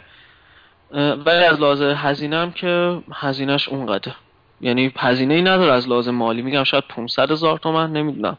یه همچین عددی. یعنی اصلا لازم نیست کسی وکیل بگیره بره پیش مؤسسه خاصی این چیزا. چرا؟ خیلی افراد اصلا حوصله ندارن خودشون مدارکشون آماده کنن یا حوصله ندارن یاد بگیرن چجوری رزومه بنویسن یا حوصله ندارن خودشون بگردن کار پیدا کنن. خب اینا میرن عددهای هنگفتی میدن به از مؤسسات که متاسفانه خیلی هاشون دروغگو هستن و پولشون شاید خیلی اوقات دور ریخته میشه. به نظر من کسی که می‌خواد بیاد خارج باید اونقدر پشت کار داشته باشه که بتونه خودش رزومه خودشو آماده کنه. یا اصلا کلا کسی که می‌خواد موفق بشه. اگه کسی نمی‌خواد خب بحثش جداست و این تصمیم شخصی خودشه و قابل احترام هم هست. من توی وبلاگ خیلی راجع به این قضیه به دیتیل نوشتم و فکر می‌کنم اطلاعات خوبی رو تقریبا کامپایل کردم و تا جایی که بتونم جوابگو هستم به افراد. اونجا مثلا یکی اومده بود که نوشته بودش که 5000 یورو 6000 یورو به شرکتی داده و متاسفانه اون شرکت پولش رو خورده. خب آدم واقعا ناراحت میشه این چیزا رو میشنه و اون طرف هم دستش به یه جایی بند نیست. یا مثلا میگم آلمان یه ویزایی داره به نام ویزای جستجوی کار که کاملا رایگانه. یعنی به جز اون هزینه که گفتم هیچ هزینه ای نداره. اما شرکت هایی هستن که از شما 3 4 هزار یورو پول می‌گیرن فقط برای که برای شما این ویزا رو بگن و جالب که دروغ میگن و میگن این ویزای کاریه. این ویزایی که عرض کردم یه ویزای محدود 6 ماه هست و شما در این 6 ماه میای آلمان خودت میگردی دنبال کار مستقیم میری مصاحبه مثلا کاریابی این چیزا. اگر نتونی کار پیدا کنی بعدش بعد از آلمان بری. و در اون 6 ماه هم هزینات کاملا به عهده خودته. اما اینجور شرکت ها دروغ میگن به مردم که اسم این ویزای کاریه. اینطوریه. اما بله. بازم برگردم به اون فقط نکته. واقعا فکر نکنی که اینجا خیلی متفاوت هست با ایران. اگر شما می‌خواین موفق باشین در ایران هم می‌تونن موفق باشه ممکن یکی بگه تو خودت اونجا این حرف رو می‌زنی.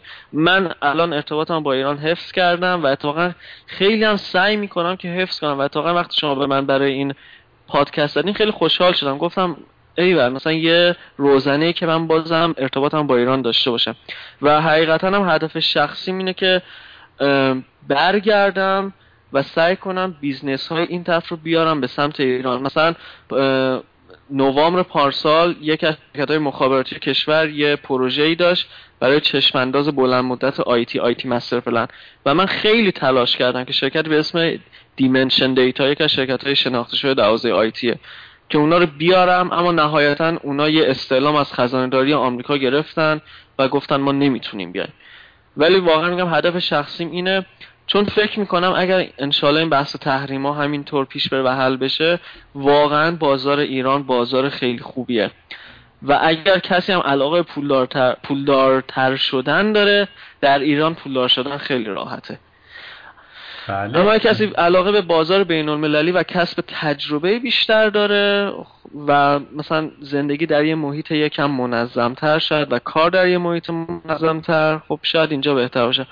اما خب متاسفانه می‌بینین این روزا اصلا اروپا هم نیست. نمی‌دونم من واقعا هر روز می‌خوام برم بیرون می‌خوام من فرودگاه همش نگرانم. از بعد اتفاقی که توی پاریس افتاد من تقریبا می‌تونم بگم سوار مترو اصلا نشدم. یا تاکسی یا اتوبوس. خیلی ترسناک شده. حالا که این قضیه برمیگرده اون بحث آلمان این چیزا ولی می‌دونین یه حالت تیغ دولبه هم هست برای ماهایی که از منطقه خاورمیانه میایم چون که چهره هامون قطعا با اروپایی فرق داره. ممکنه شما گیر اون آدمای نادان بیفتی و یهو به تو توهین کنن یا حرفی بزنن یا ممکنه گیر این عزیزانی بیفتی که یهو خودشونو میترکونن یا از روت رد میشن. واقعا چی بگم حالا؟ ببخشید کم خارج شد از بحث. یه جایی تو صحبتات شما اشاره کردی که خیلی دوست داری که ارتباطت رو با ایران و کارهایی که قبلا تو ایران می‌کردی حفظ کنی. من می‌خوام صحبت پایانیمون رو متمرکز کنیم روی بحث استارتاپ. فلسفه استارتاپ اکوسیستم استارتاپی ایران و اگر حالا بتونیم در مورد اروپا یا سیلیکون ولی هم مقایسه بکنیم خیلی خوبه.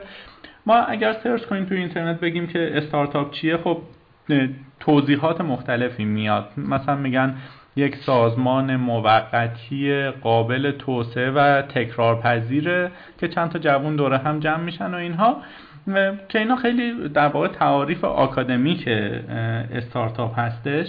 می‌خوام ببینم که خب شما جزء کسایی بودی که به گفته خود توی اروپا توی چند تا استارتاپ سرمایه گذاری کردی و قبلا هم توی ایران فعالیت هایی داشتی.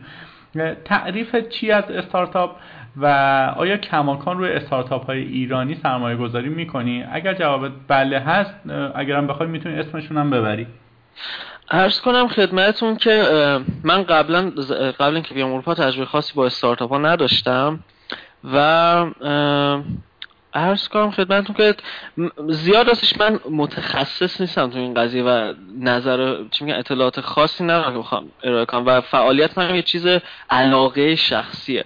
استارتاپ ولی عموما یه شرکت یا یک اصلا یک گروهی متشکل از چند نفر که یه هدف خاصی رو دنبال می‌کنن و یک ایده جدید دارن. حالا در هر زمینه ای مثلا من یک از استارتاپ هایی که روش کار کردم یک ایدهش اینه که اینجا دلیوری غذای سالم داره. غذای سالم یعنی مثلا غذایی که بدون روغنه غذایی که نمی‌دونم برای بدن هیچ گونه ضرری نداره مثلا.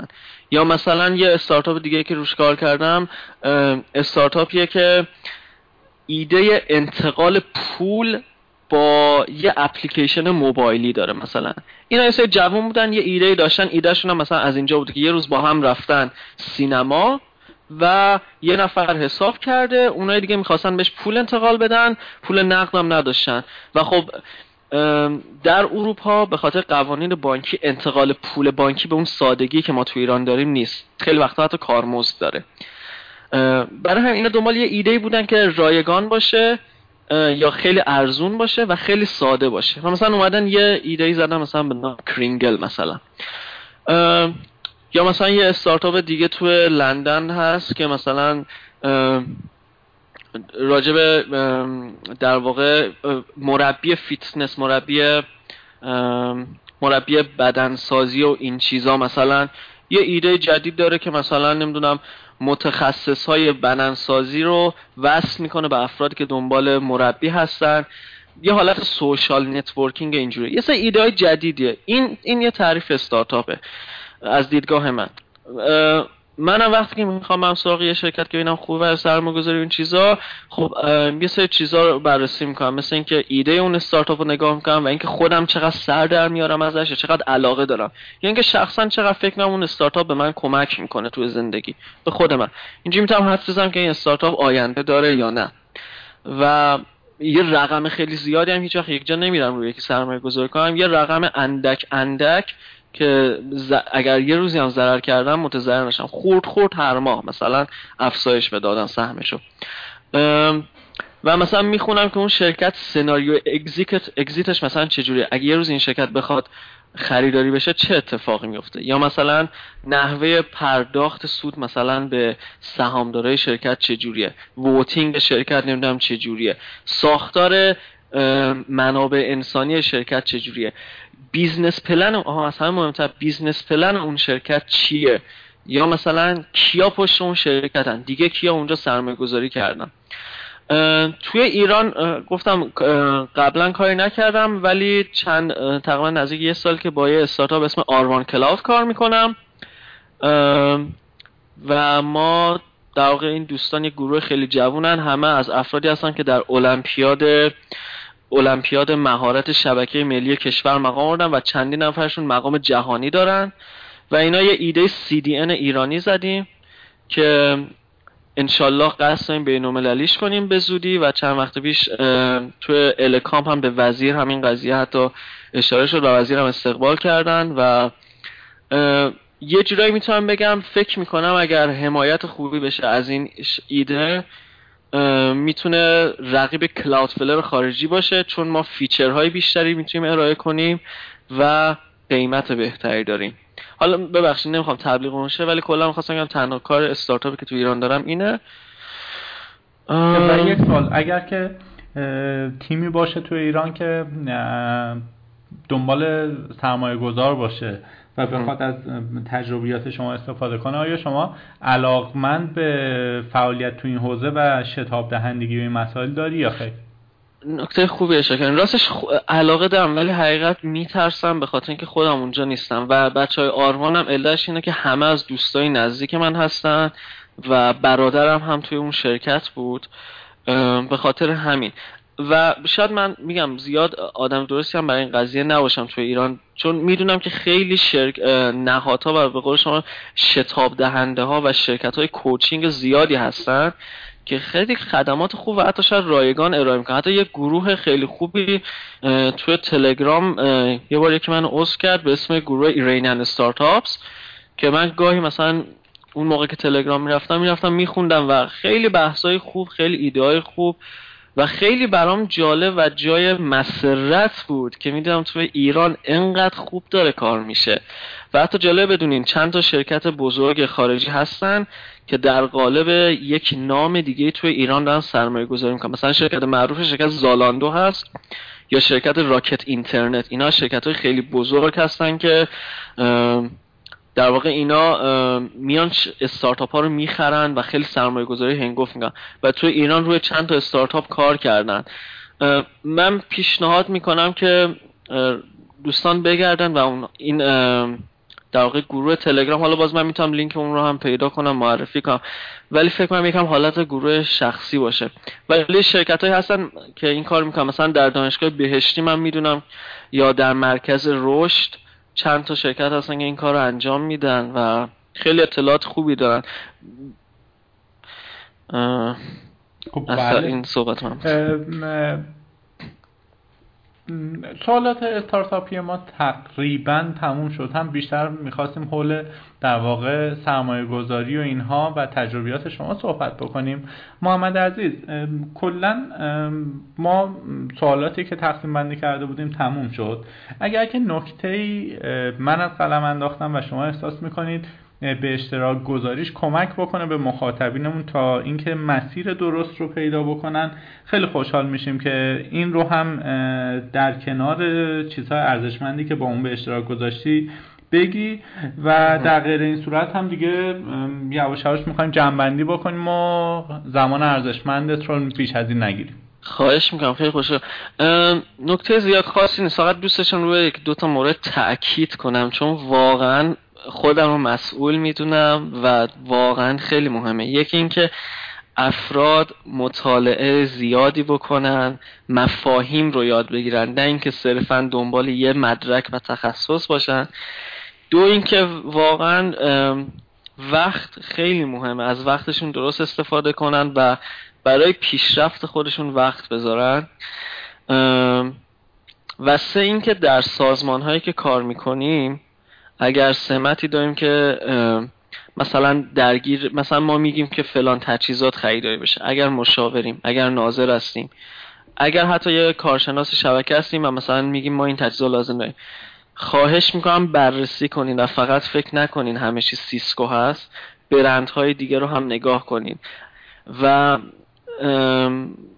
شاید خیلی ارزون تر برای شرکت را بیفته. اون هزینه که ما داریم می‌کنیم درست از جیب شما نیست. اما این هزینه مملکت خودمونه اون شرکت شرکت خودمونه. همه باید برای پیشرفت هم کار کنیم و این خیلی مهمه. واقعا ارزی که از کشور خارج بشه خیلی خیلی ارزشمنده و نباید بذاریم راحت این هزینه ها انجام بشه. به جز اینا صحبتی ندارم خیلی ممنونم ازتون. بله امیدوارم که انشالله به زودی ما توی ایران ببینیمت حضورا بتونیم از تجربیاتت استفاده بکنیم و این قول رو هم ازت بگیریم که چه از طریق وبلاگ چه از طریق سوشال میدیا تجربیاتت رو که اونور گاهن به راحتی هم به دست نمیاری با بچه های داخل ایران به اشتراک بگذاری که این انتقال دانش هر چه سریعتر صورت بگیره و ما هم این طرف آپ تو دیت باشیم. حتما حتما. من حالا عرض کنم خدمتتون که خیلی از دوستان می‌دونن یه وبلاگ هست که تحت نام شبکه ها به آدرس ip.engineering fa.ip.engineering هست که به فارسی با چند نفر دیگه داریم مطالبی رو میمیسیم که فارغ از بحث وندور یا آموزش تنظیمات باشه. داریم اونجا سعی می‌کنیم مسائل رو از یک زاویه دیگه نگاه کنیم. مشکلات و شبکه رو از یک زاویه دیگه ببینیم. یا مفاهیم واقعی رو توضیح بدیم. برای خوشحال میشم دوستان اونجا بیان و یک کانال تلگرام هم برای اون زدیم که به آدرس ادساین نتورکس اما نتورکسش با زد انتخاب به جی اس. به جز اونم یه وبلاگ هست که وبلاگ شخصی خودمه و حالا اتفاقا خیلی مطالب راجع بحث مهاجرت کاری و اینا هست که با آدرس fa.muqaddas.com و اونم یک کانال تلگرام داره که چون آدرسش یکم سخته دوستان می‌تونن از داخل خود وبلاگ پیدا کنن اگر علاقه داشتن. خیلی خوشحال میشم که به همه جواب بدم که اگر دوستان وبلاگم ببینن می‌بینن که خیلی کامنت گذاشته میشه و منم تقریبا به همه جواب میدم. و خواهشم می‌کنم چون از همه که کامنت بذارن اونجا به من مستقیم ایمیل نزنن چون من هدفم اینه که یک چیزی گسترش پیدا کنه. و نه اینکه هاب در واقع ad hoc بخوام به یکی توضیح بدم. چون اینجوری هم برای من بهتره هم برای شما بهتره هم برای همه بهتره. یک چیزی یک بار توضیح داده میشه قابل search هست و همه میبیننش. بله. حتما همینطوره. دست شما درد نکنه. انشالله اول هفته ما هفته خوبی باشه. آخر هفته شما آخرین هفته لذت بخشی باشه در کنار خانوادهتون. و بیش از اینم وقتش رو نمی‌گیریم. اگه نکته ای نیست من از شما خداحافظی می‌کنم. خیلی ممنونم. سلامت باشین و امیدوارم که حوصله افراد از صحبت و صدا من سر نره. موفق باشین و معید. خدا که استفاده کردیم و خدا نگهداره. خدا خدا